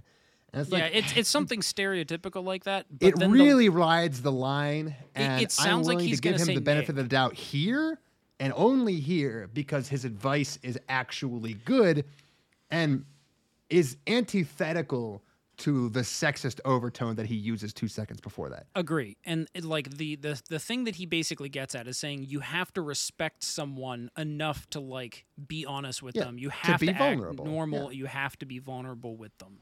And like Yeah, he- that's he, doesn't he doesn't good. sell it like you got to pretend to be something you're not. He doesn't phrase it that way. He doesn't give advice that you need to pretend to be soft or pretend to be emotional. He says, "Show them who you are, be real and be honest." And they will respond in kind. And that is That was it, yeah. good advice. This is the one time where I think maybe they could be a source of like growth for the main character. Yeah, it's possible. And uh, the the possible. unfortunate thing is though that he turns around and M- MC turns around and Sylphiette is right there.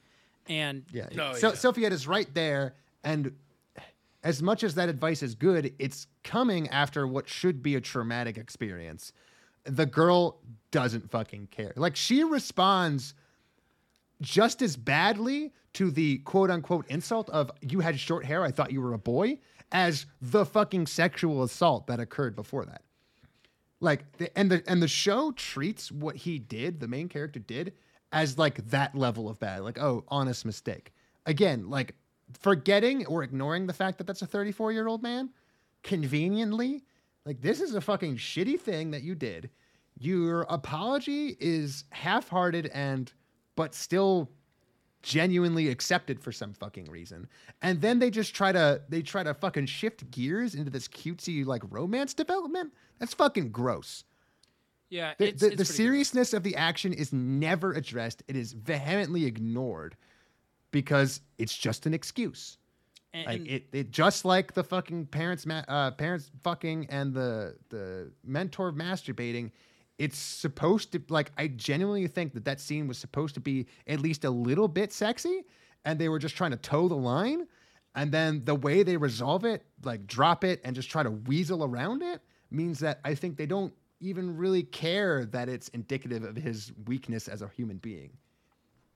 Like they don't fucking care I mean, I think about his character development. So development. Something I think we're kind of inadvertently dancing around is if you want to pay this character off as understanding that he has made like mistakes that leave people feeling, you know, extremely vulnerable or, you know, treating women as if they are prey or treating them as if they're objects, you need to have some, like him pay for his like creating victims. Like you He, he can't at least needs to the, the situation at least needs to be acknowledged by the the world that he inhabits as serious. Yeah, exactly. Like it you Because can't- even if it's set up, even if it's just set up, that girl needs to like hold on to this uh Correct. this event. Yeah, you're and right. she needs to use it like narratively. It needs to be used as a as an arc path. He needs to come to terms with what he did and why it's wrong. Even if it doesn't happen in that episode, it needs to be clear that this is a path that we're walking down, one, in the future. And two, it needs to be clear that the world itself acknowledges it for the seriousness that it deserves. Yeah. And it doesn't do any of those things. Yeah, for sure. And, and just to be clear on this too, this is not us encouraging that we want people to be wounded in order to show these stories or something. It's just if you're going to touch on a story as serious as someone that like an incel preying on women or assuming that all women are objects for him to like literally have sex with, then there is more fixing that needs to happen than just him assaulting some other person, even if he assumes they're male, and then that person getting over it and then they end up dating or they end up being like sexually okay together. That is not enough. And it's not enough and, and it's uh like offensive that it pretends that it is. So I hope that episode 4 that like she is not just magically over it, but the pro the, I, I just don't think we're going to get She that. I think she's already gonna be appears to be magically over it. Yeah, Yeah, I assume It's- she it's already seems like it's too late. Yeah.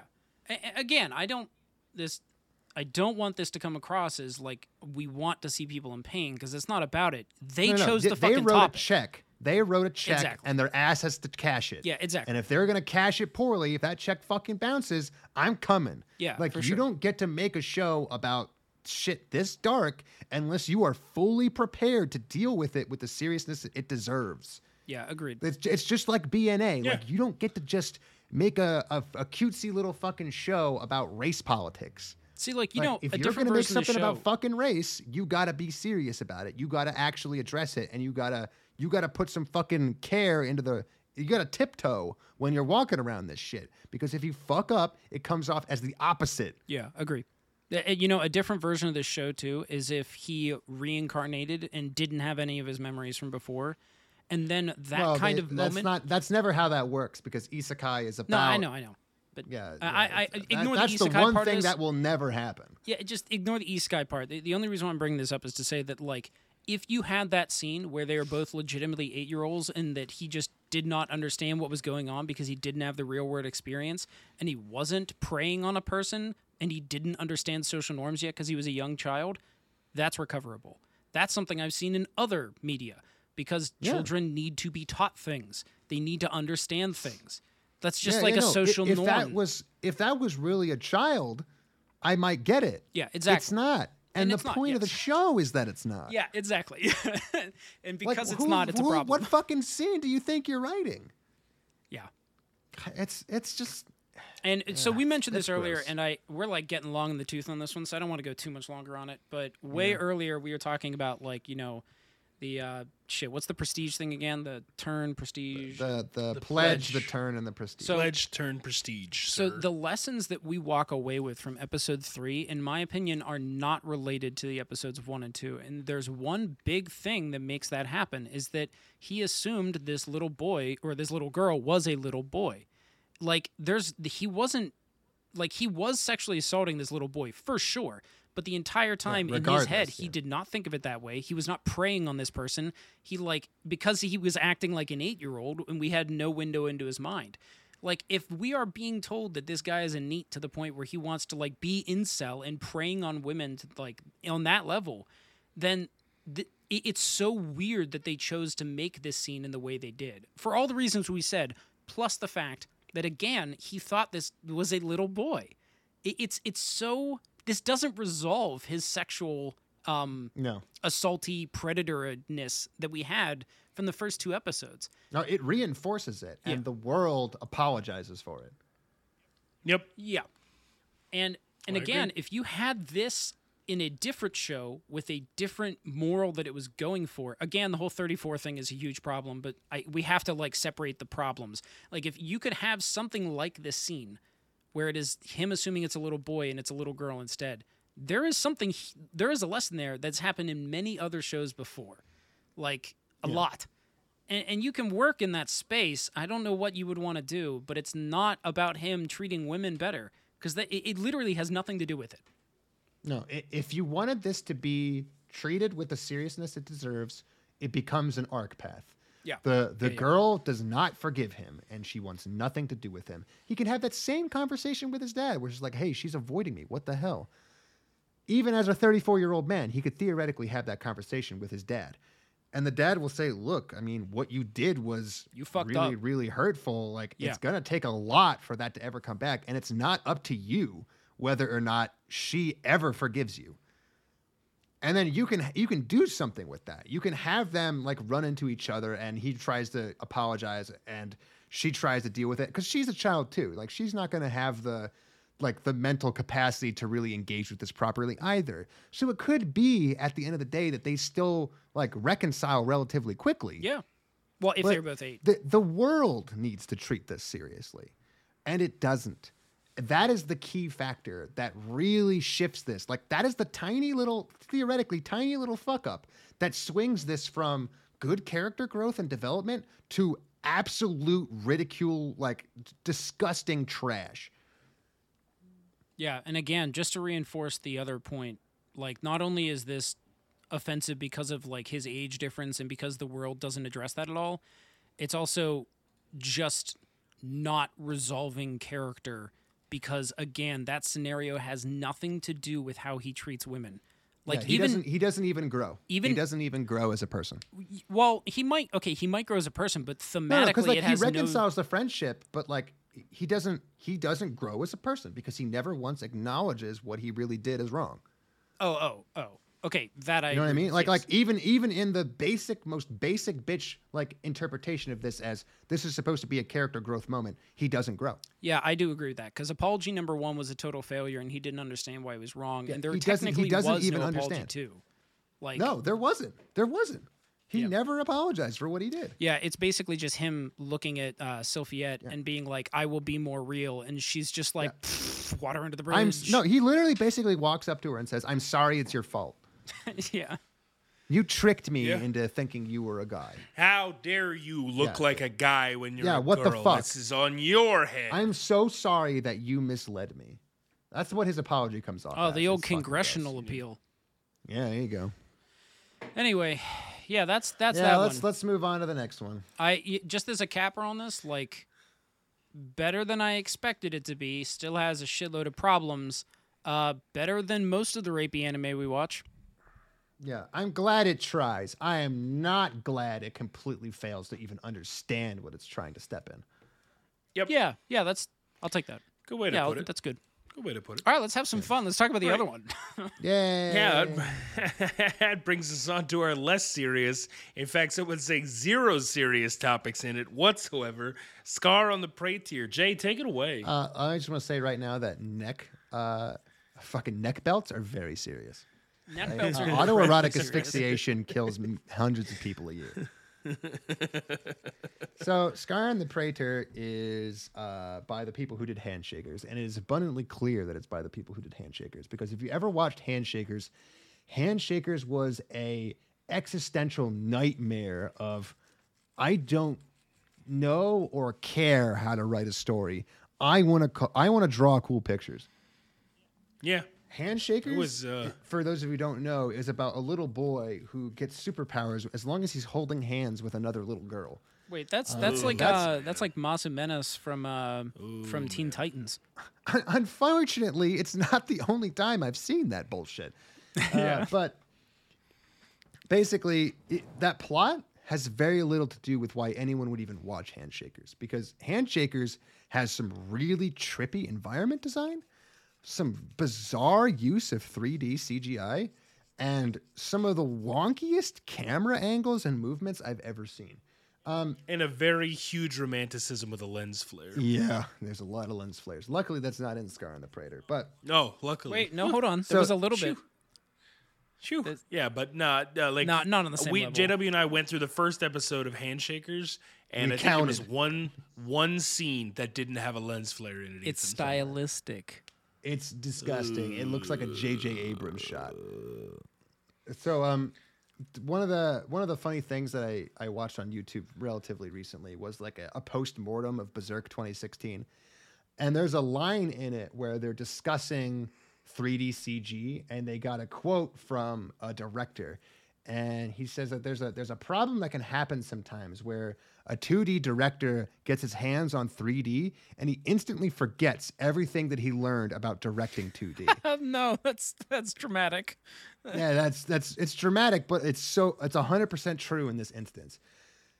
People, so one of the things that 3D uh, CG anime direction lets you do is it lets you do some really really creative camera angles because what you can do is you can actually create a 3D environment, put 3D models in it, and now have a 3D uh, ca- uh, camera represented in 3D space that you can move around, and that lets you do some really really expensive looking things very very cheaply.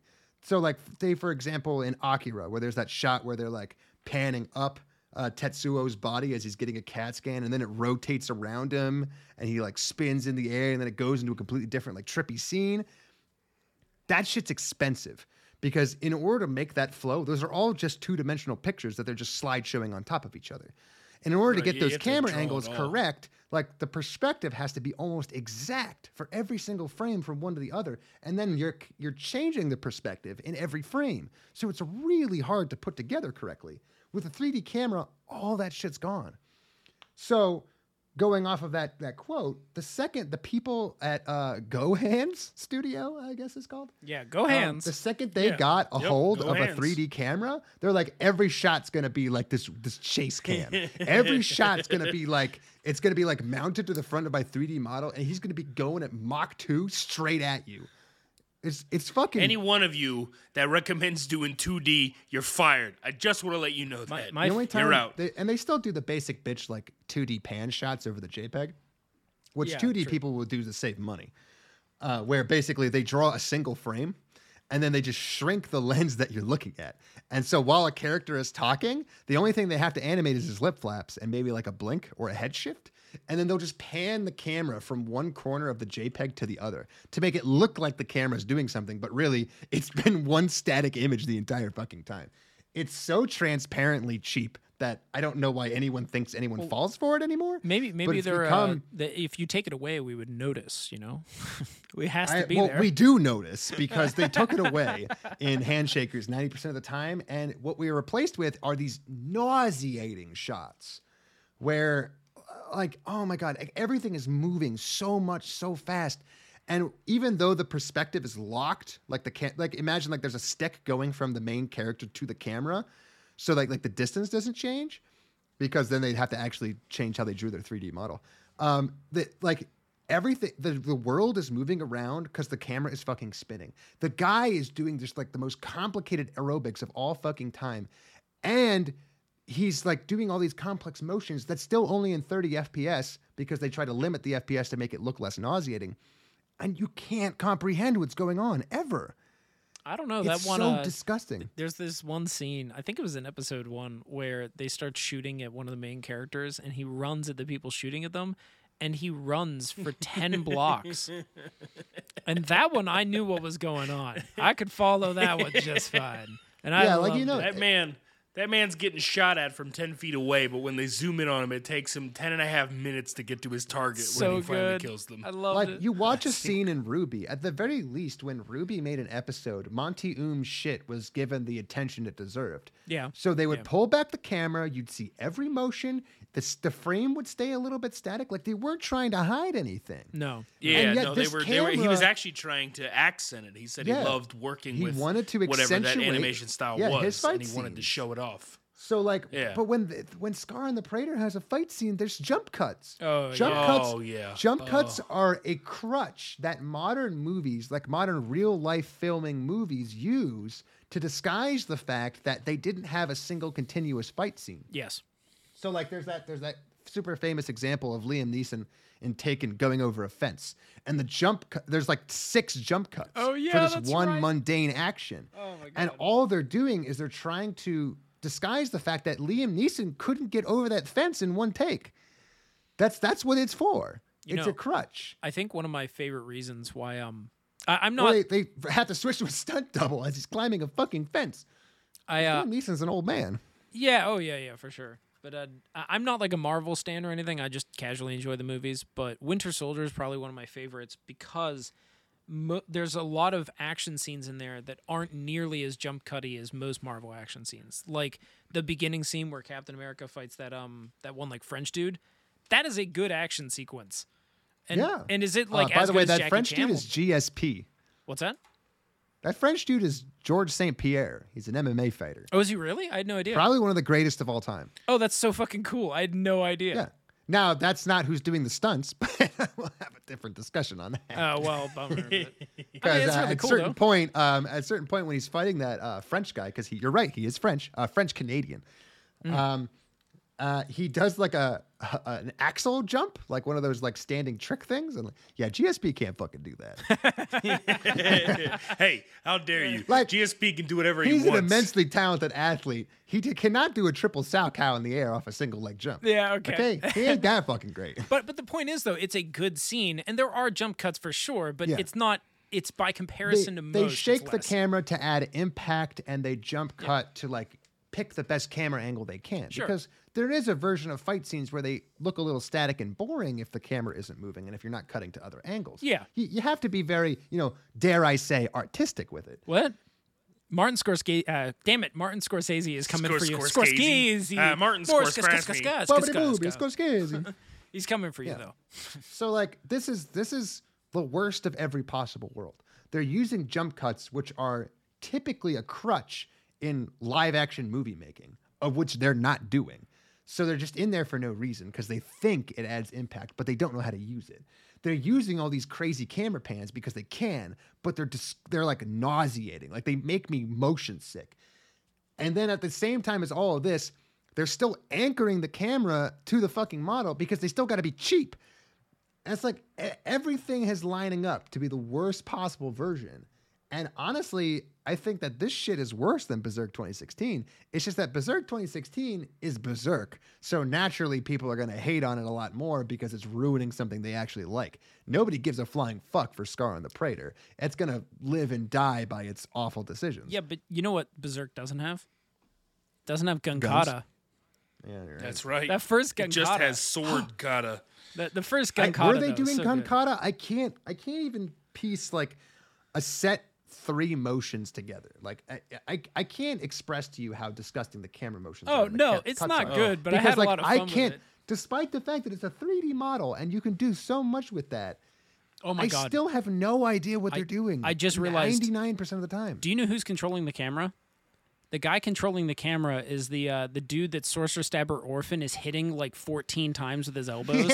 He's just like, "Oh, He's like, no, no, don't hit me. I'm, I'm shooting this other scene. What are you doing? yeah. he's just all over the place. Like, that's Oh that's another great example of someone like trying to have a good fight scene, but just not understanding. no, like fundamentally, just They're like totally. Sorcerer Stabber. He does like 14 moves right in a row. Cool. Uh, you know what impact is? It's this thing in fight scenes where moves have to look like they hurt, otherwise it just looks stupid. Uh, and when Sorcerous Stabber Orphen runs up to the guy in the span of less than half a second, hits him 13 times, so good. um, it looks dumb. He's got like Especially when before he's even finished punching with his last move, you cut away to someone else in a static 2D image where a guy goes, "I think we're under attack." yeah. Fucking hilarious. oh my god, that anime is amazing. I remember I had to like slow down. Or I, actually, weren't we watching Orphen together? I, now that I think about it, no, No. we didn't. No. I just love that scene so much. I, I must have Never rewatched it like three or four times because Ah, it's a fantastic freaking It- scene. it- it's, it- it's it- incredible. It's one of those ones you frame on your wall. Like if I had the Harry Potter, the Harry Potter moving pictures, like that's what mine would be. oh my god, I would do it too. That'd be great. It's fucking amazing, man. Uh, so um, I'll I'll go over plot a little bit, but honestly, the plot is very stupid. Oh yeah, Um, the plot's yeah, well, and also doesn't really progress all that No. much. I mean, just hit the main points. because nothing it in this really- yeah nothing in this can be competent what we're told is that this is a sort of post-apocalyptic world where like society is broken down it's not made clear why or if Yeah, anyone no, not at all. cares I'll be honest, I was Um, so bored with the plot. I don't remember half of it. All, that's clear is that law has broken down. Not like not why or how, I don't know. But in order for cities to be safe, guys with magic tattoos that make them immune to bullets um, will run around town and presumably stop crime. Um, I- the crime, the only crime that we see is a paramilitary group who, quote, is trying to move in on the territory. Yep. Yeah, I have no idea who these cats are at I all. don't- They're Yeah, called. we don't the- know They're called who Dusk. or Oh, yeah. That's all we why. know. Right. They're called Dusk. I Are just they don't get it. associated with a government? Are they trying to make a government? Are they just like No, they're not bandit? part of the government because we're introduced to the government later, I Yeah, guess, the sort of. But government, really, a that's- police force and then people who are out of jurisdiction of the police There's force. still police and jurisdiction. I thought this was a lawless then- society. So like, and what are the cops wings doing? of Artemis. Yeah, well, the cops apparently think that the scarred guys are just as bad as Dusk, which doesn't make any sense because like, oh, they're vigilantes, but like society broke down, didn't it? Well, apparently not. Well, So, you like, know, wait, wait, wait, wait. You know how society broke down? You don't have like four different sizes for a macchiato at that little cozy cafe we go to all the time. Oh my god. You know, you know how we we uh, society's broken down. I can't get the penthouse on that top floor. I can only afford that two bedroom apartment with the uh, the stove with a uh, fan on top Yeah, of it. yeah. No, and by the way, I want to point out in this broken society, everybody lives in a nicer apartment than I do. Oh I my God, do. by far. Like it's In- in it's in, in a broken broken down city, everybody has the nicest interior of an apartment I've ever seen. Every building is unblemishedly clean. Uh, there is nobody, and I mean nobody on the streets. We don't see a single extra No, ever. Not a do not single ex. No, literally. No, no. no. The only extras we see are the police goons and the dusk. Yeah, yeah, yeah, but like there's this? no They're only they're only relevant. You're right in action shots. They don't exist outside of whenever there's an action show, There is no common citizenry at all ever shown. Wait, wait, wait, hold on. I have a new idea. This the common citizens, uh, citizenry are actually the the dudes all dressed up in like the paramilitary They're gear. dusk. and um, they're actually just trying to stop the crazy people, which are the main characters. What we got here is a real Heart of Darkness scenario, um, where the only people that are fucking crazy are the MCs, and everyone else that is still alive in the city is like, Jesus Christ, we have to kill them, or they will literally kill all of us. It's like um, it's like the Spec Ops: The Line, which I understand is Yeah, also yeah. Of Darkness, but it's a little closer. So, but no, uh, it's it's like it's like they're like society broke down and we have to protect it. It's like no, no, it's fine. no, we're good. Please leave We're us all, we alone. all still run. We're like the cafe's still up.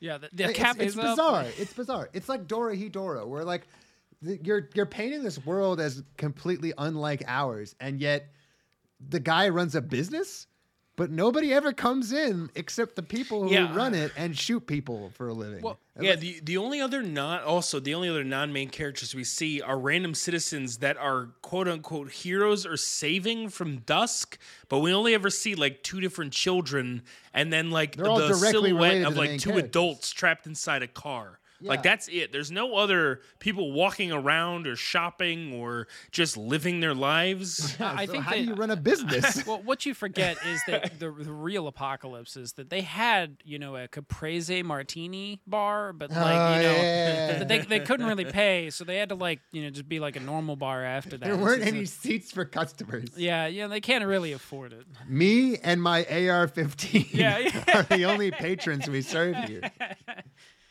You know, what's the point in owning an AR-15 and you can't close up shop early and go try and take out some? Gosh some darn MCs. yeah, yeah. Ah. What a Yeah, just what a I, I don't even know what to call where, where it do we leave off a in the plot? We, how many blocks so did we run the- past? that's the setup, man. The setup is that so now there's a main character, um, and he's a, a badass. Uh, we're shown this through a very very nauseating fight scene. There's also another guy. He doesn't have a magic tattoo that protects him from bullets, but he still fights the good fight. Yep. And that makes him a badass Yeah, he, he's also got that? some good gun kata. because he's got a fucking dirty hairy gun that he um, fires without aiming.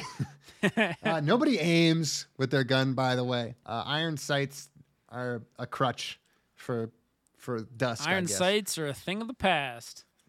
I mean, just sights in general, just anything. Just if it's not fired from the hip, it's not worth it. Everyone has a six just- shooter, even if it looks like they could easily fit a clip in there. Nope. Well, you, you- know what? And the only person that don't have six shooters is Dusk, and they have the most ridiculous looking weapons I've ever oh, seen. Oh, God, they're disgusting. But they they always lose, And they always seem miss. to be outgunning everybody, but losing to tattoos. It's it's well, I mean, they make them immune to bullets. So why they spend so much time running around in a circle, I don't know.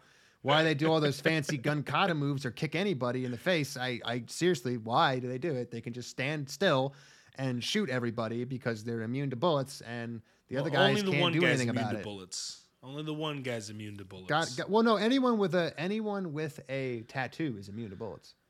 No, no, no, no. He creates a shield using his tattoo that makes him immune to bullets. The other guys just dodge. Oh, That's very clear. Yep.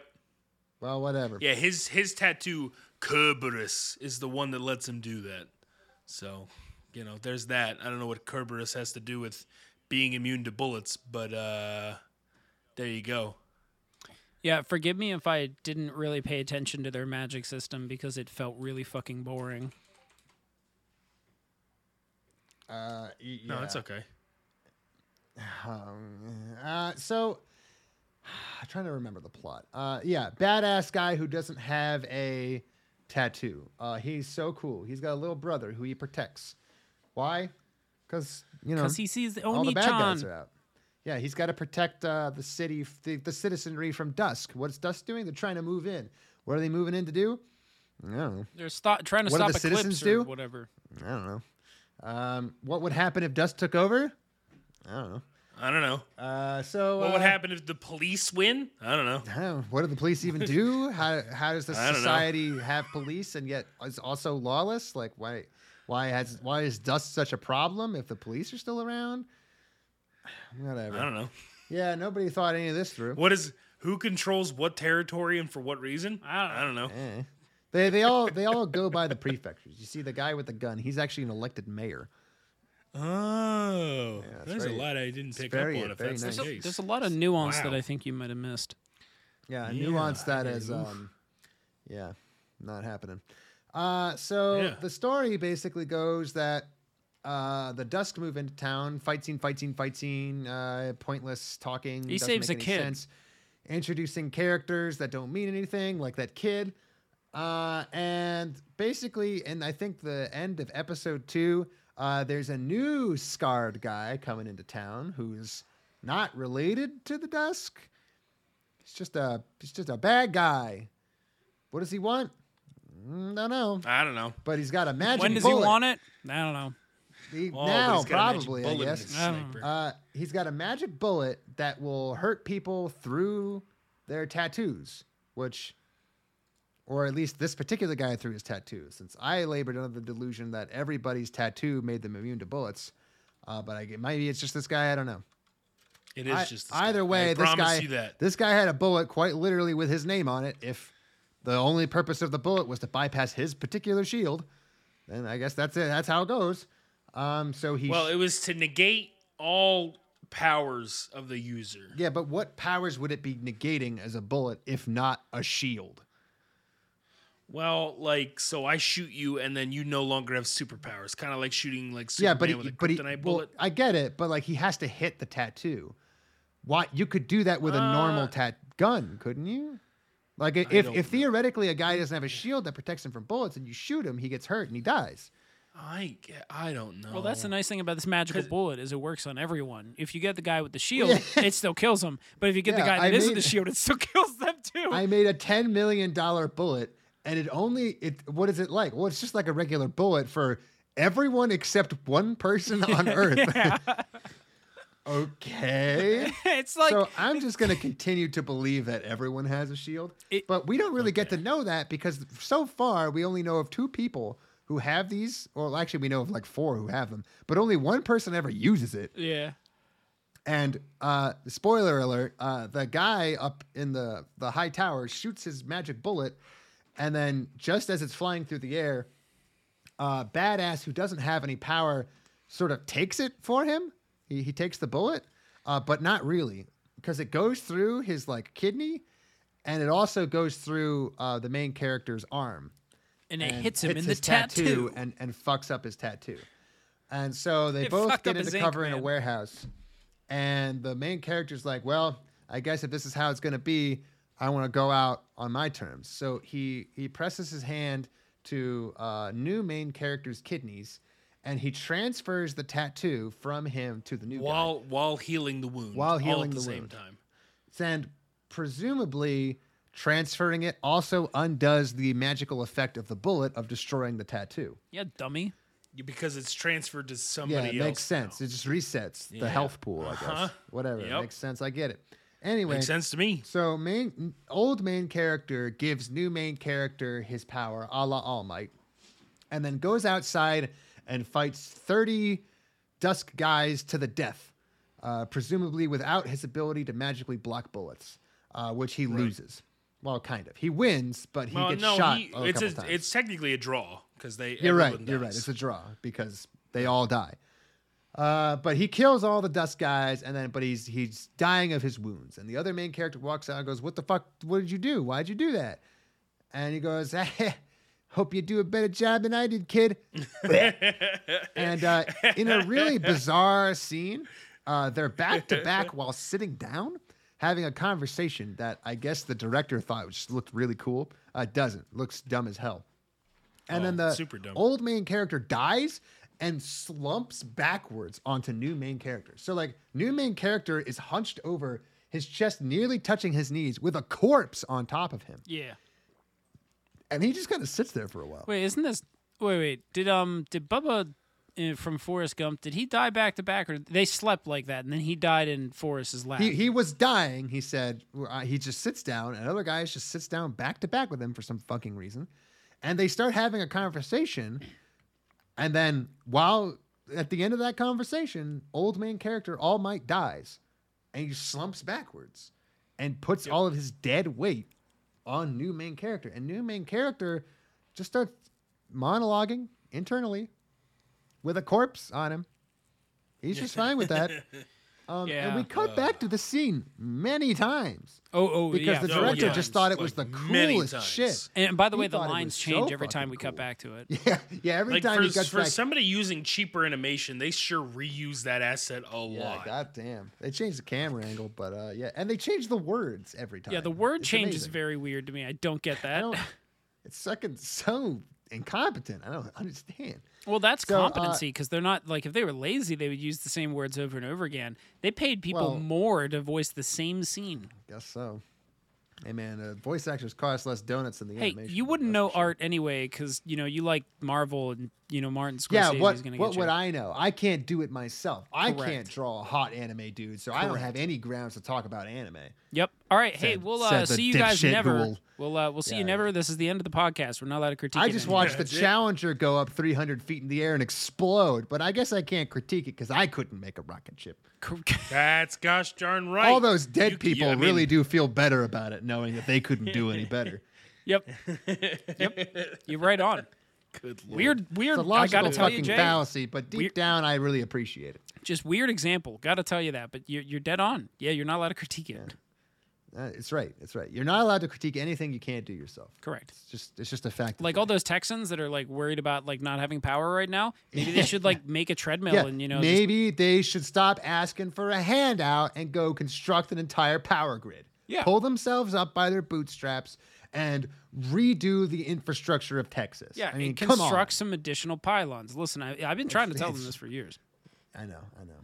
Anyway, so Fucking um, socialists. that happens at some point. I don't know if it's episode two. I think it is.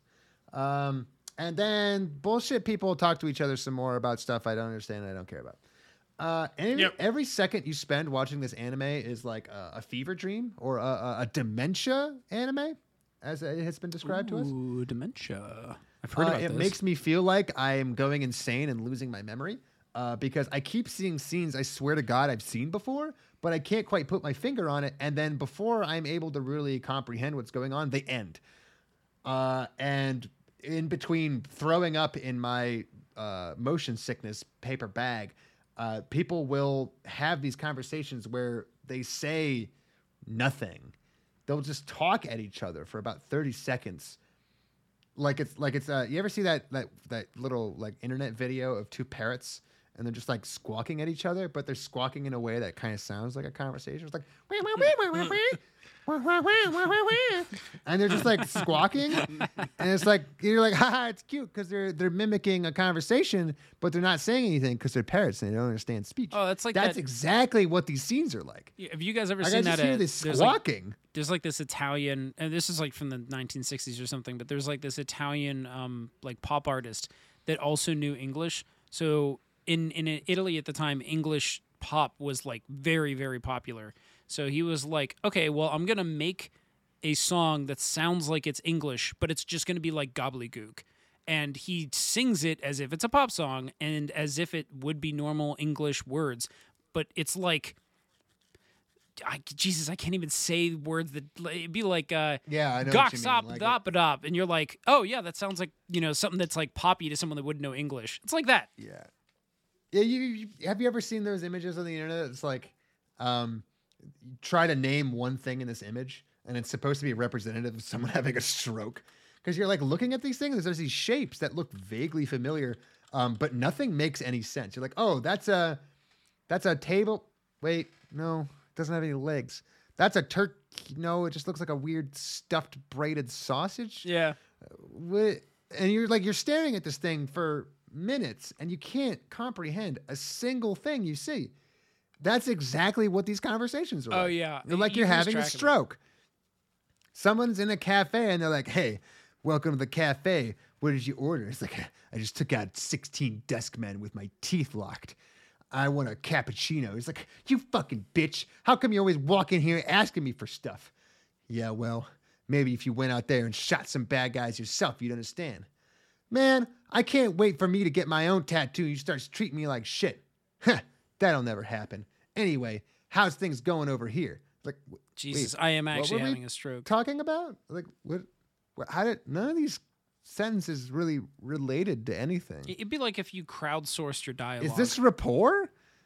yeah, like I I showed an anim- I showed a robot a thousand animes and he wrote the script.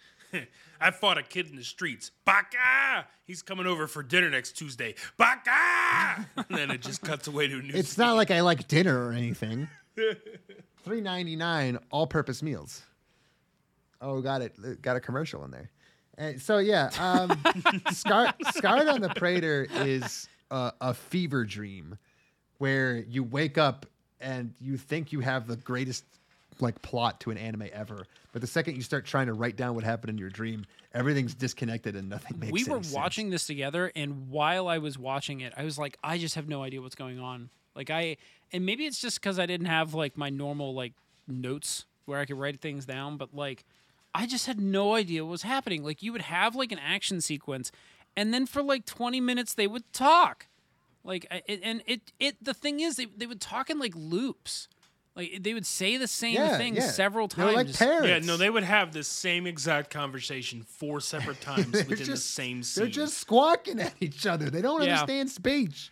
Yeah. These are some very It's like advanced uh, parrots. another another meme is uh, when they put the two like repeating Tom uh, apps next to each other. It goes, "My voice is louder than your voice. My voice is louder than your." voice." It just keeps getting louder and louder until it's just screeching at each other, and you're like, "What is going on?" And then it cuts to the next scene, and they went, "Eh, that was relevant, wasn't it?" and then they do No. a bunch of anime flips and kicks, and I throw up again. yeah God, yeah. So Scar on the Praeter is a wonderful example of someone who I swear to God walked into an anime studio and as a sick prank told everyone everything wrong. Like it's uh it's from Kung Pow. There's that guy who's like, "Oh, I, I how about my face to your fist style?" It's like that's uh that's like Lung Ho. We we trained him wrong as a joke. whoops You know- Motherfucking Studio GoHands was like told everything wrong as a sick joke. i uh i just listened to. If to there's anything they try to do, they do it wrong.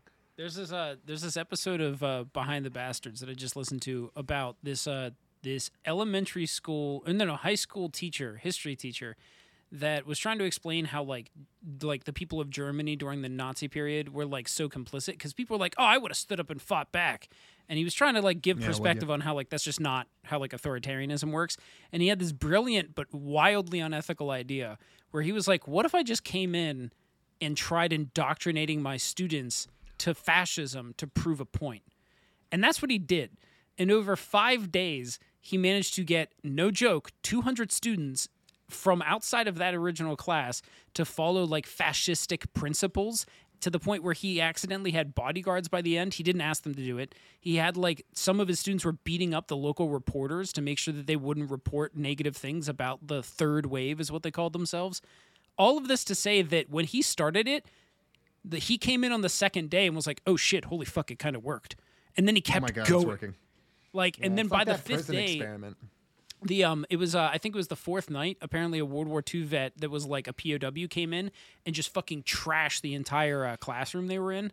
That like they were using as their staging grounds because he was like, "You have no idea what you've made, you fucking idiot." And he was like, "No, I, I yeah, I'm, I know what I did." And he's like, "No, you don't." No, it's okay. I'm in control. I'm just gonna say at the end that it's all a joke. by the end, he had students from other high schools showing up to like to, to participate in this, and there were 200 of them in five days, and like totally had it under control. I'm sure that he wasn't lied to. I'm sure he, I'm sure he didn't. You know, Lamau. that was all on purpose.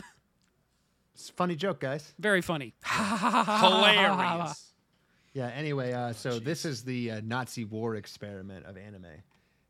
That's Ooh. a Somebody was like, very "I'm gonna make the worst anime of all fucking time, and I'm gonna see if I can get published on Crunchyroll. yeah. It's a you look Or around Funimation. and Country roll. Country, Interesting. country roll. yeah. Let's let's keep doing the let's let's keep making accurate Suck fascist my comparisons. hole. Where uh, like uh, it's it's Mussolini leading the march on Rome and not realizing that it actually worked, and then he shows up claiming he came in from the battlefield. He's like, "Yep, Yeah, yeah, that- that, yeah, that was baby. that was me. I was out there." That's, I did it. Anyway, Ah, so that's Scar on the Praeter. It's a magical ride. If you ever want to watch something that's bad funny, there you go. Just make sure to bring your barf bag because I'm not kidding when I say it's it's almost um, born like Bourne Identity level nauseating. Oh yeah, the the uh, action cuts are not. They're Oh, funny, boy. but they're not. You got to be careful. Like, just don't be They- drinking. Th- yeah, don't drink. The spins are not something you want to add to this. no, no, All right, that's good enough I'm on done scars. with that. Yeah. Yeah, good enough. Well, that brings us to the end. So, sell me on it, boys. Ethan, sell me on it. I think this has potential to really get us angry. Uh, sorry, the um, whatever the anime is called, Mushoku Tensei. Um, it could end up being good. We and I'm not going to go into that again. It could end up being good for like the litany of reasons that we all laid out. Um, I get the feeling it won't be. Um, I am glad, as JW said, I'm glad that they're trying to tackle a topic that's hard. Um, it's pretty clear they don't understand how to tackle it, but they have a chance to turn it around. I think it could be a lot of fun watching them fail. And if they don't fail, then it's kind of a good anime, and then we just kick it off the pod. Yeah. Fair enough. I'm gonna I'm gonna make up for my past mistakes, and I am not gonna vote for the rent a girlfriend again. Um, I'm not about to get bamboozled again by another person who seems to be covering some difficult material who but like never seems to really understand it. Because that's exactly what we were getting in, in Rent a Girlfriend. I was like, oh no, but they seem to get it. They're they're like gonna do something with it. It's so great. It's like Pretty Woman. Oh, yeah, they get it. Like it's, it's even been done before. All you got to do is copy it. Nope. So um yeah no I'm not s- no no Scarred on the Praeter is what this podcast is made for. It's fun. It's stupid. It's nonsensical. It's probably not something that would you could call like a masterpiece because it's not actually fun to physically watch, but it's really fun to talk about and make fun of. So I want to see more examples of nauseating fight scenes and parrots just squawking at each other. So I'm definitely voting Scar on the Praeter because it's it's what this shit is for. Like I'm not gonna make a rent a girlfriend mistake again. We're not doing that. Mike, I want you to go Well, next. fair enough. Uh, well, yeah, I guess we're voting. But uh, me, no, no, Ethan, you go next. you tell me what you Oh, I vote. don't want to go. Um, Vote Tell with me your what heart. you're voting not for. with We're your in dick. voting already, in case you missed the transition. yeah, I, I got it. Because there wasn't one. Uh, we're in voting. Oh man, I I'm tempted to make the rent a girlfriend gambit because um because Also known I as was, the rag gambit. ugh, um but yeah I I really like the the other one like was just very move. boring. Like very boring. I like the action sequences were funny and like I loved watching someone run 10 blocks. I enjoyed the art being horrible and like something we didn't even cover is that like the backgrounds would change even though the character hadn't moved. Like they will make a cut like cut a there's like a building behind them. They flash away and then they come back to looking at the character again for cut b and cut b there's something completely unrelated behind them like we've never seen that scene before Oh yeah, because despite the fact that it's all 3D, they still pull a fucking Monty where someone is making these fight scenes independently of everyone else, and they still aren't competent enough to line up the goddamn staging. so Not only that, but like those who don't know, making uh, assets in 3D pretty cheap, and it's easy to make them look good. yeah, yeah. Uh, yeah, uh, all the environments in Scar and the Praeter are nonsense. They're so Oh, very much fucking Very rich nonsense. and so very much so nonsense. they they are bizarre. Perspective they're is so very off. fun. Like there are times when there should be okay. Here's a great example: two characters are walking, and they try to make it look like the characters are walking by panning the screen, but because they're panning in the same direction of the walk, the only thing that you notice happening is that the background behind the characters is moving, but they aren't, and it's Yeah, only they're doing a walk animation, but they're holding perfectly still in the same spot in the frame. correct. Yeah, and you can tell because what they put above them is a striped awning. If they couldn't make it any more obvious that they weren't moving, it's that you can see their heads barely get from one stripe to the next over the course of a 10 second scene. It's- but it's- it makes it seem like they should have should have made it half It's a block. fucking It was amazing because in 3D this should take four seconds to fix. Yeah. Because nobody drew any of this stuff. And that's the thing about They're all 3D shot. models, and it's a camera that is physically moving. Like how how did you look at that and think that was okay? And not only that, but not take six seconds to just make the speeds a little Yeah, different. yeah, yeah. It's the easiest fix in the world. Well, it's it, it's because all you gotta it's do. because the characters themselves weren't moving at all, so there isn't any. it's because he was trained wrong as a burp as a joke. yeah. Oh, So No, no, because yeah, the, the 3D models never actually move. They always just do an animation and you move them independently. Right, right. They were moving. It's just that they locked the camera and the background pan to almost be exact. no, no, I okay. I actually don't think the characters are moving at all. They they had No, I know animation they're of not them moving, up and down. but they're three. But they're 3D models, which means you can physically move Yes, them easily. they could've, It's yes. not. It's not a 2D picture where the background and the models are are like pasted onto each yeah, other. right. I do. So okay, like I this agree fix is very easy, and they didn't do it. Yeah, right. Holy Yeah. shit! incredible stuff. So I don't know. I okay. Here's here's the main. I I'm gonna take the rent a girlfriend gambit, and the reason why is because I don't know how much of watching bad backgrounds can sustain my interest. Like the bad backgrounds are hilarious. The action scenes are pretty funny, but like Jay said, they're kind of nauseating. So like I can't. It's hard to make fun of it when I don't even know what's going on sometimes. So like I could either take the one where I'm probably going to have like care of watching it and be very invested in watching it and then hopefully it's still bad or I can take the one that's just kind of boring for all of the plot and the action is decent decently funny and then the backgrounds are hilarious. So I'm taking the rent a girlfriend gambit and I'm going to go with Mushoku Tensei. Man's not learning from his mistakes, Mike. Uh, straight. to be fair, it was your mistake on Rent a Girlfriend. Yeah. I was against Rent a Girlfriend Man- from the man's beginning. not make man's not learning from mistake. okay, that's better. Ladies and gentlemen, uh, here's a chess joke for everybody. Uh, Ethan, I'm gonna play. Yeah, I'm gonna play E6. Play the uh, You know what that is, Sicilian. Ethan? Uh, it is Queen's Gambit declined. That's right. We are declining your Gambit, Ethan. We're going Scar on the Hey! Praeter. Oh my god! Oh my god! Going Scar on the Praeter, boys. Holy shit! D4, D5, C4, E6, declining that Gambit. Get out of here! I can't believe he did it, folks! I can't believe it! It's like the Netflix anime. Uh, anyway, yeah, no, I was gonna vote Scar on the Predator. I came in here thinking Scar on the Predator. I know we were talking about it afterwards, but uh, thinking about it the last couple of days, I couldn't get myself. Uh, Mushoku Tensei is just Rent a Girlfriend. It's just Eighth Son with Rent a Girlfriend Gambit, and none of that intrigues me enough because Eighth Son didn't make it far enough, and Rent a Girlfriend made it far only because uh, we were wrong. But I don't think it's to get that interesting, and I think that I'd rather have uh, crazy physics and uh, and funny things to laugh at, and then also quote later. It's I feel like Scar and the Praeter got better the more I think Yeah, about it, the more I quote it later, like a bad movie. Whereas Mushoku Tensei didn't get any funnier or any different. In fact, we we have a worse opinion of it now, I believe, than we did right after watching. That's a very good Oh, yeah, for sure. I That's think- a good Because the I- I more think the more that you get to sit and uh, think, Scar on the Praeter moves on, Yeah. boys. um, So that's That- it. That's Ladies a pretty gentlemen, good Scar, point too. Scar on the Praeter Yeah, because. I, I Yeah, do the agree. more- Thank Our you. opinions did get worse. yeah, the more you Mm-hmm. think about Mushoku Tensei, the more you hate it. The more you think about Scar and the Praeter, the more you remember it fondly. exactly, it- and that's why I'm voting for. It's for like it. the prequels. They're uh, Yeah, better remember. They well, get worse with age. yeah, they they're All right, guys. I was gonna say that brings us to called shots. called shots. in My the movie, favorite. everybody. Yes, yes, yes, JW, yes, yes, yes, yes. we're gonna start right off the bat. Jay gets a point for the lowest hanging of low hanging fruits. Yeah. In fact, it was touching the ground and rotten, but he still I picked it up and tripped on ate it, it, and but it I ate still counts. still counts. They pronounce Cerberus with a K. Whoa. they all fucking I do didn't- it. Hard K, like No, but- special K, baby. Yeah.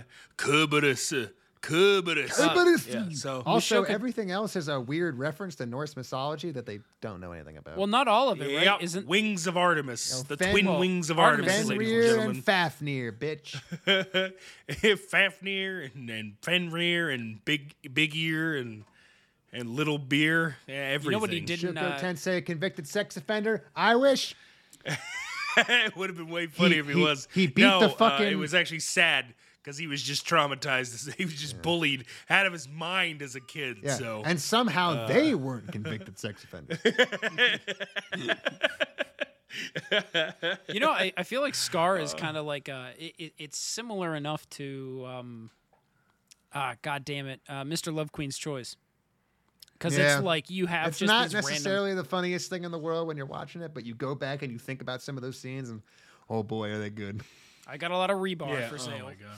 I hope we get something as good as uh, extra rebar and the uh, the time Oh, stop so- uh, door shut scene. So so beautiful. God, those were so good. Is this where we're All right. filming? Nah, it's like an escape room. Now get in the prison cell. Ah! God I've been damn, that's good.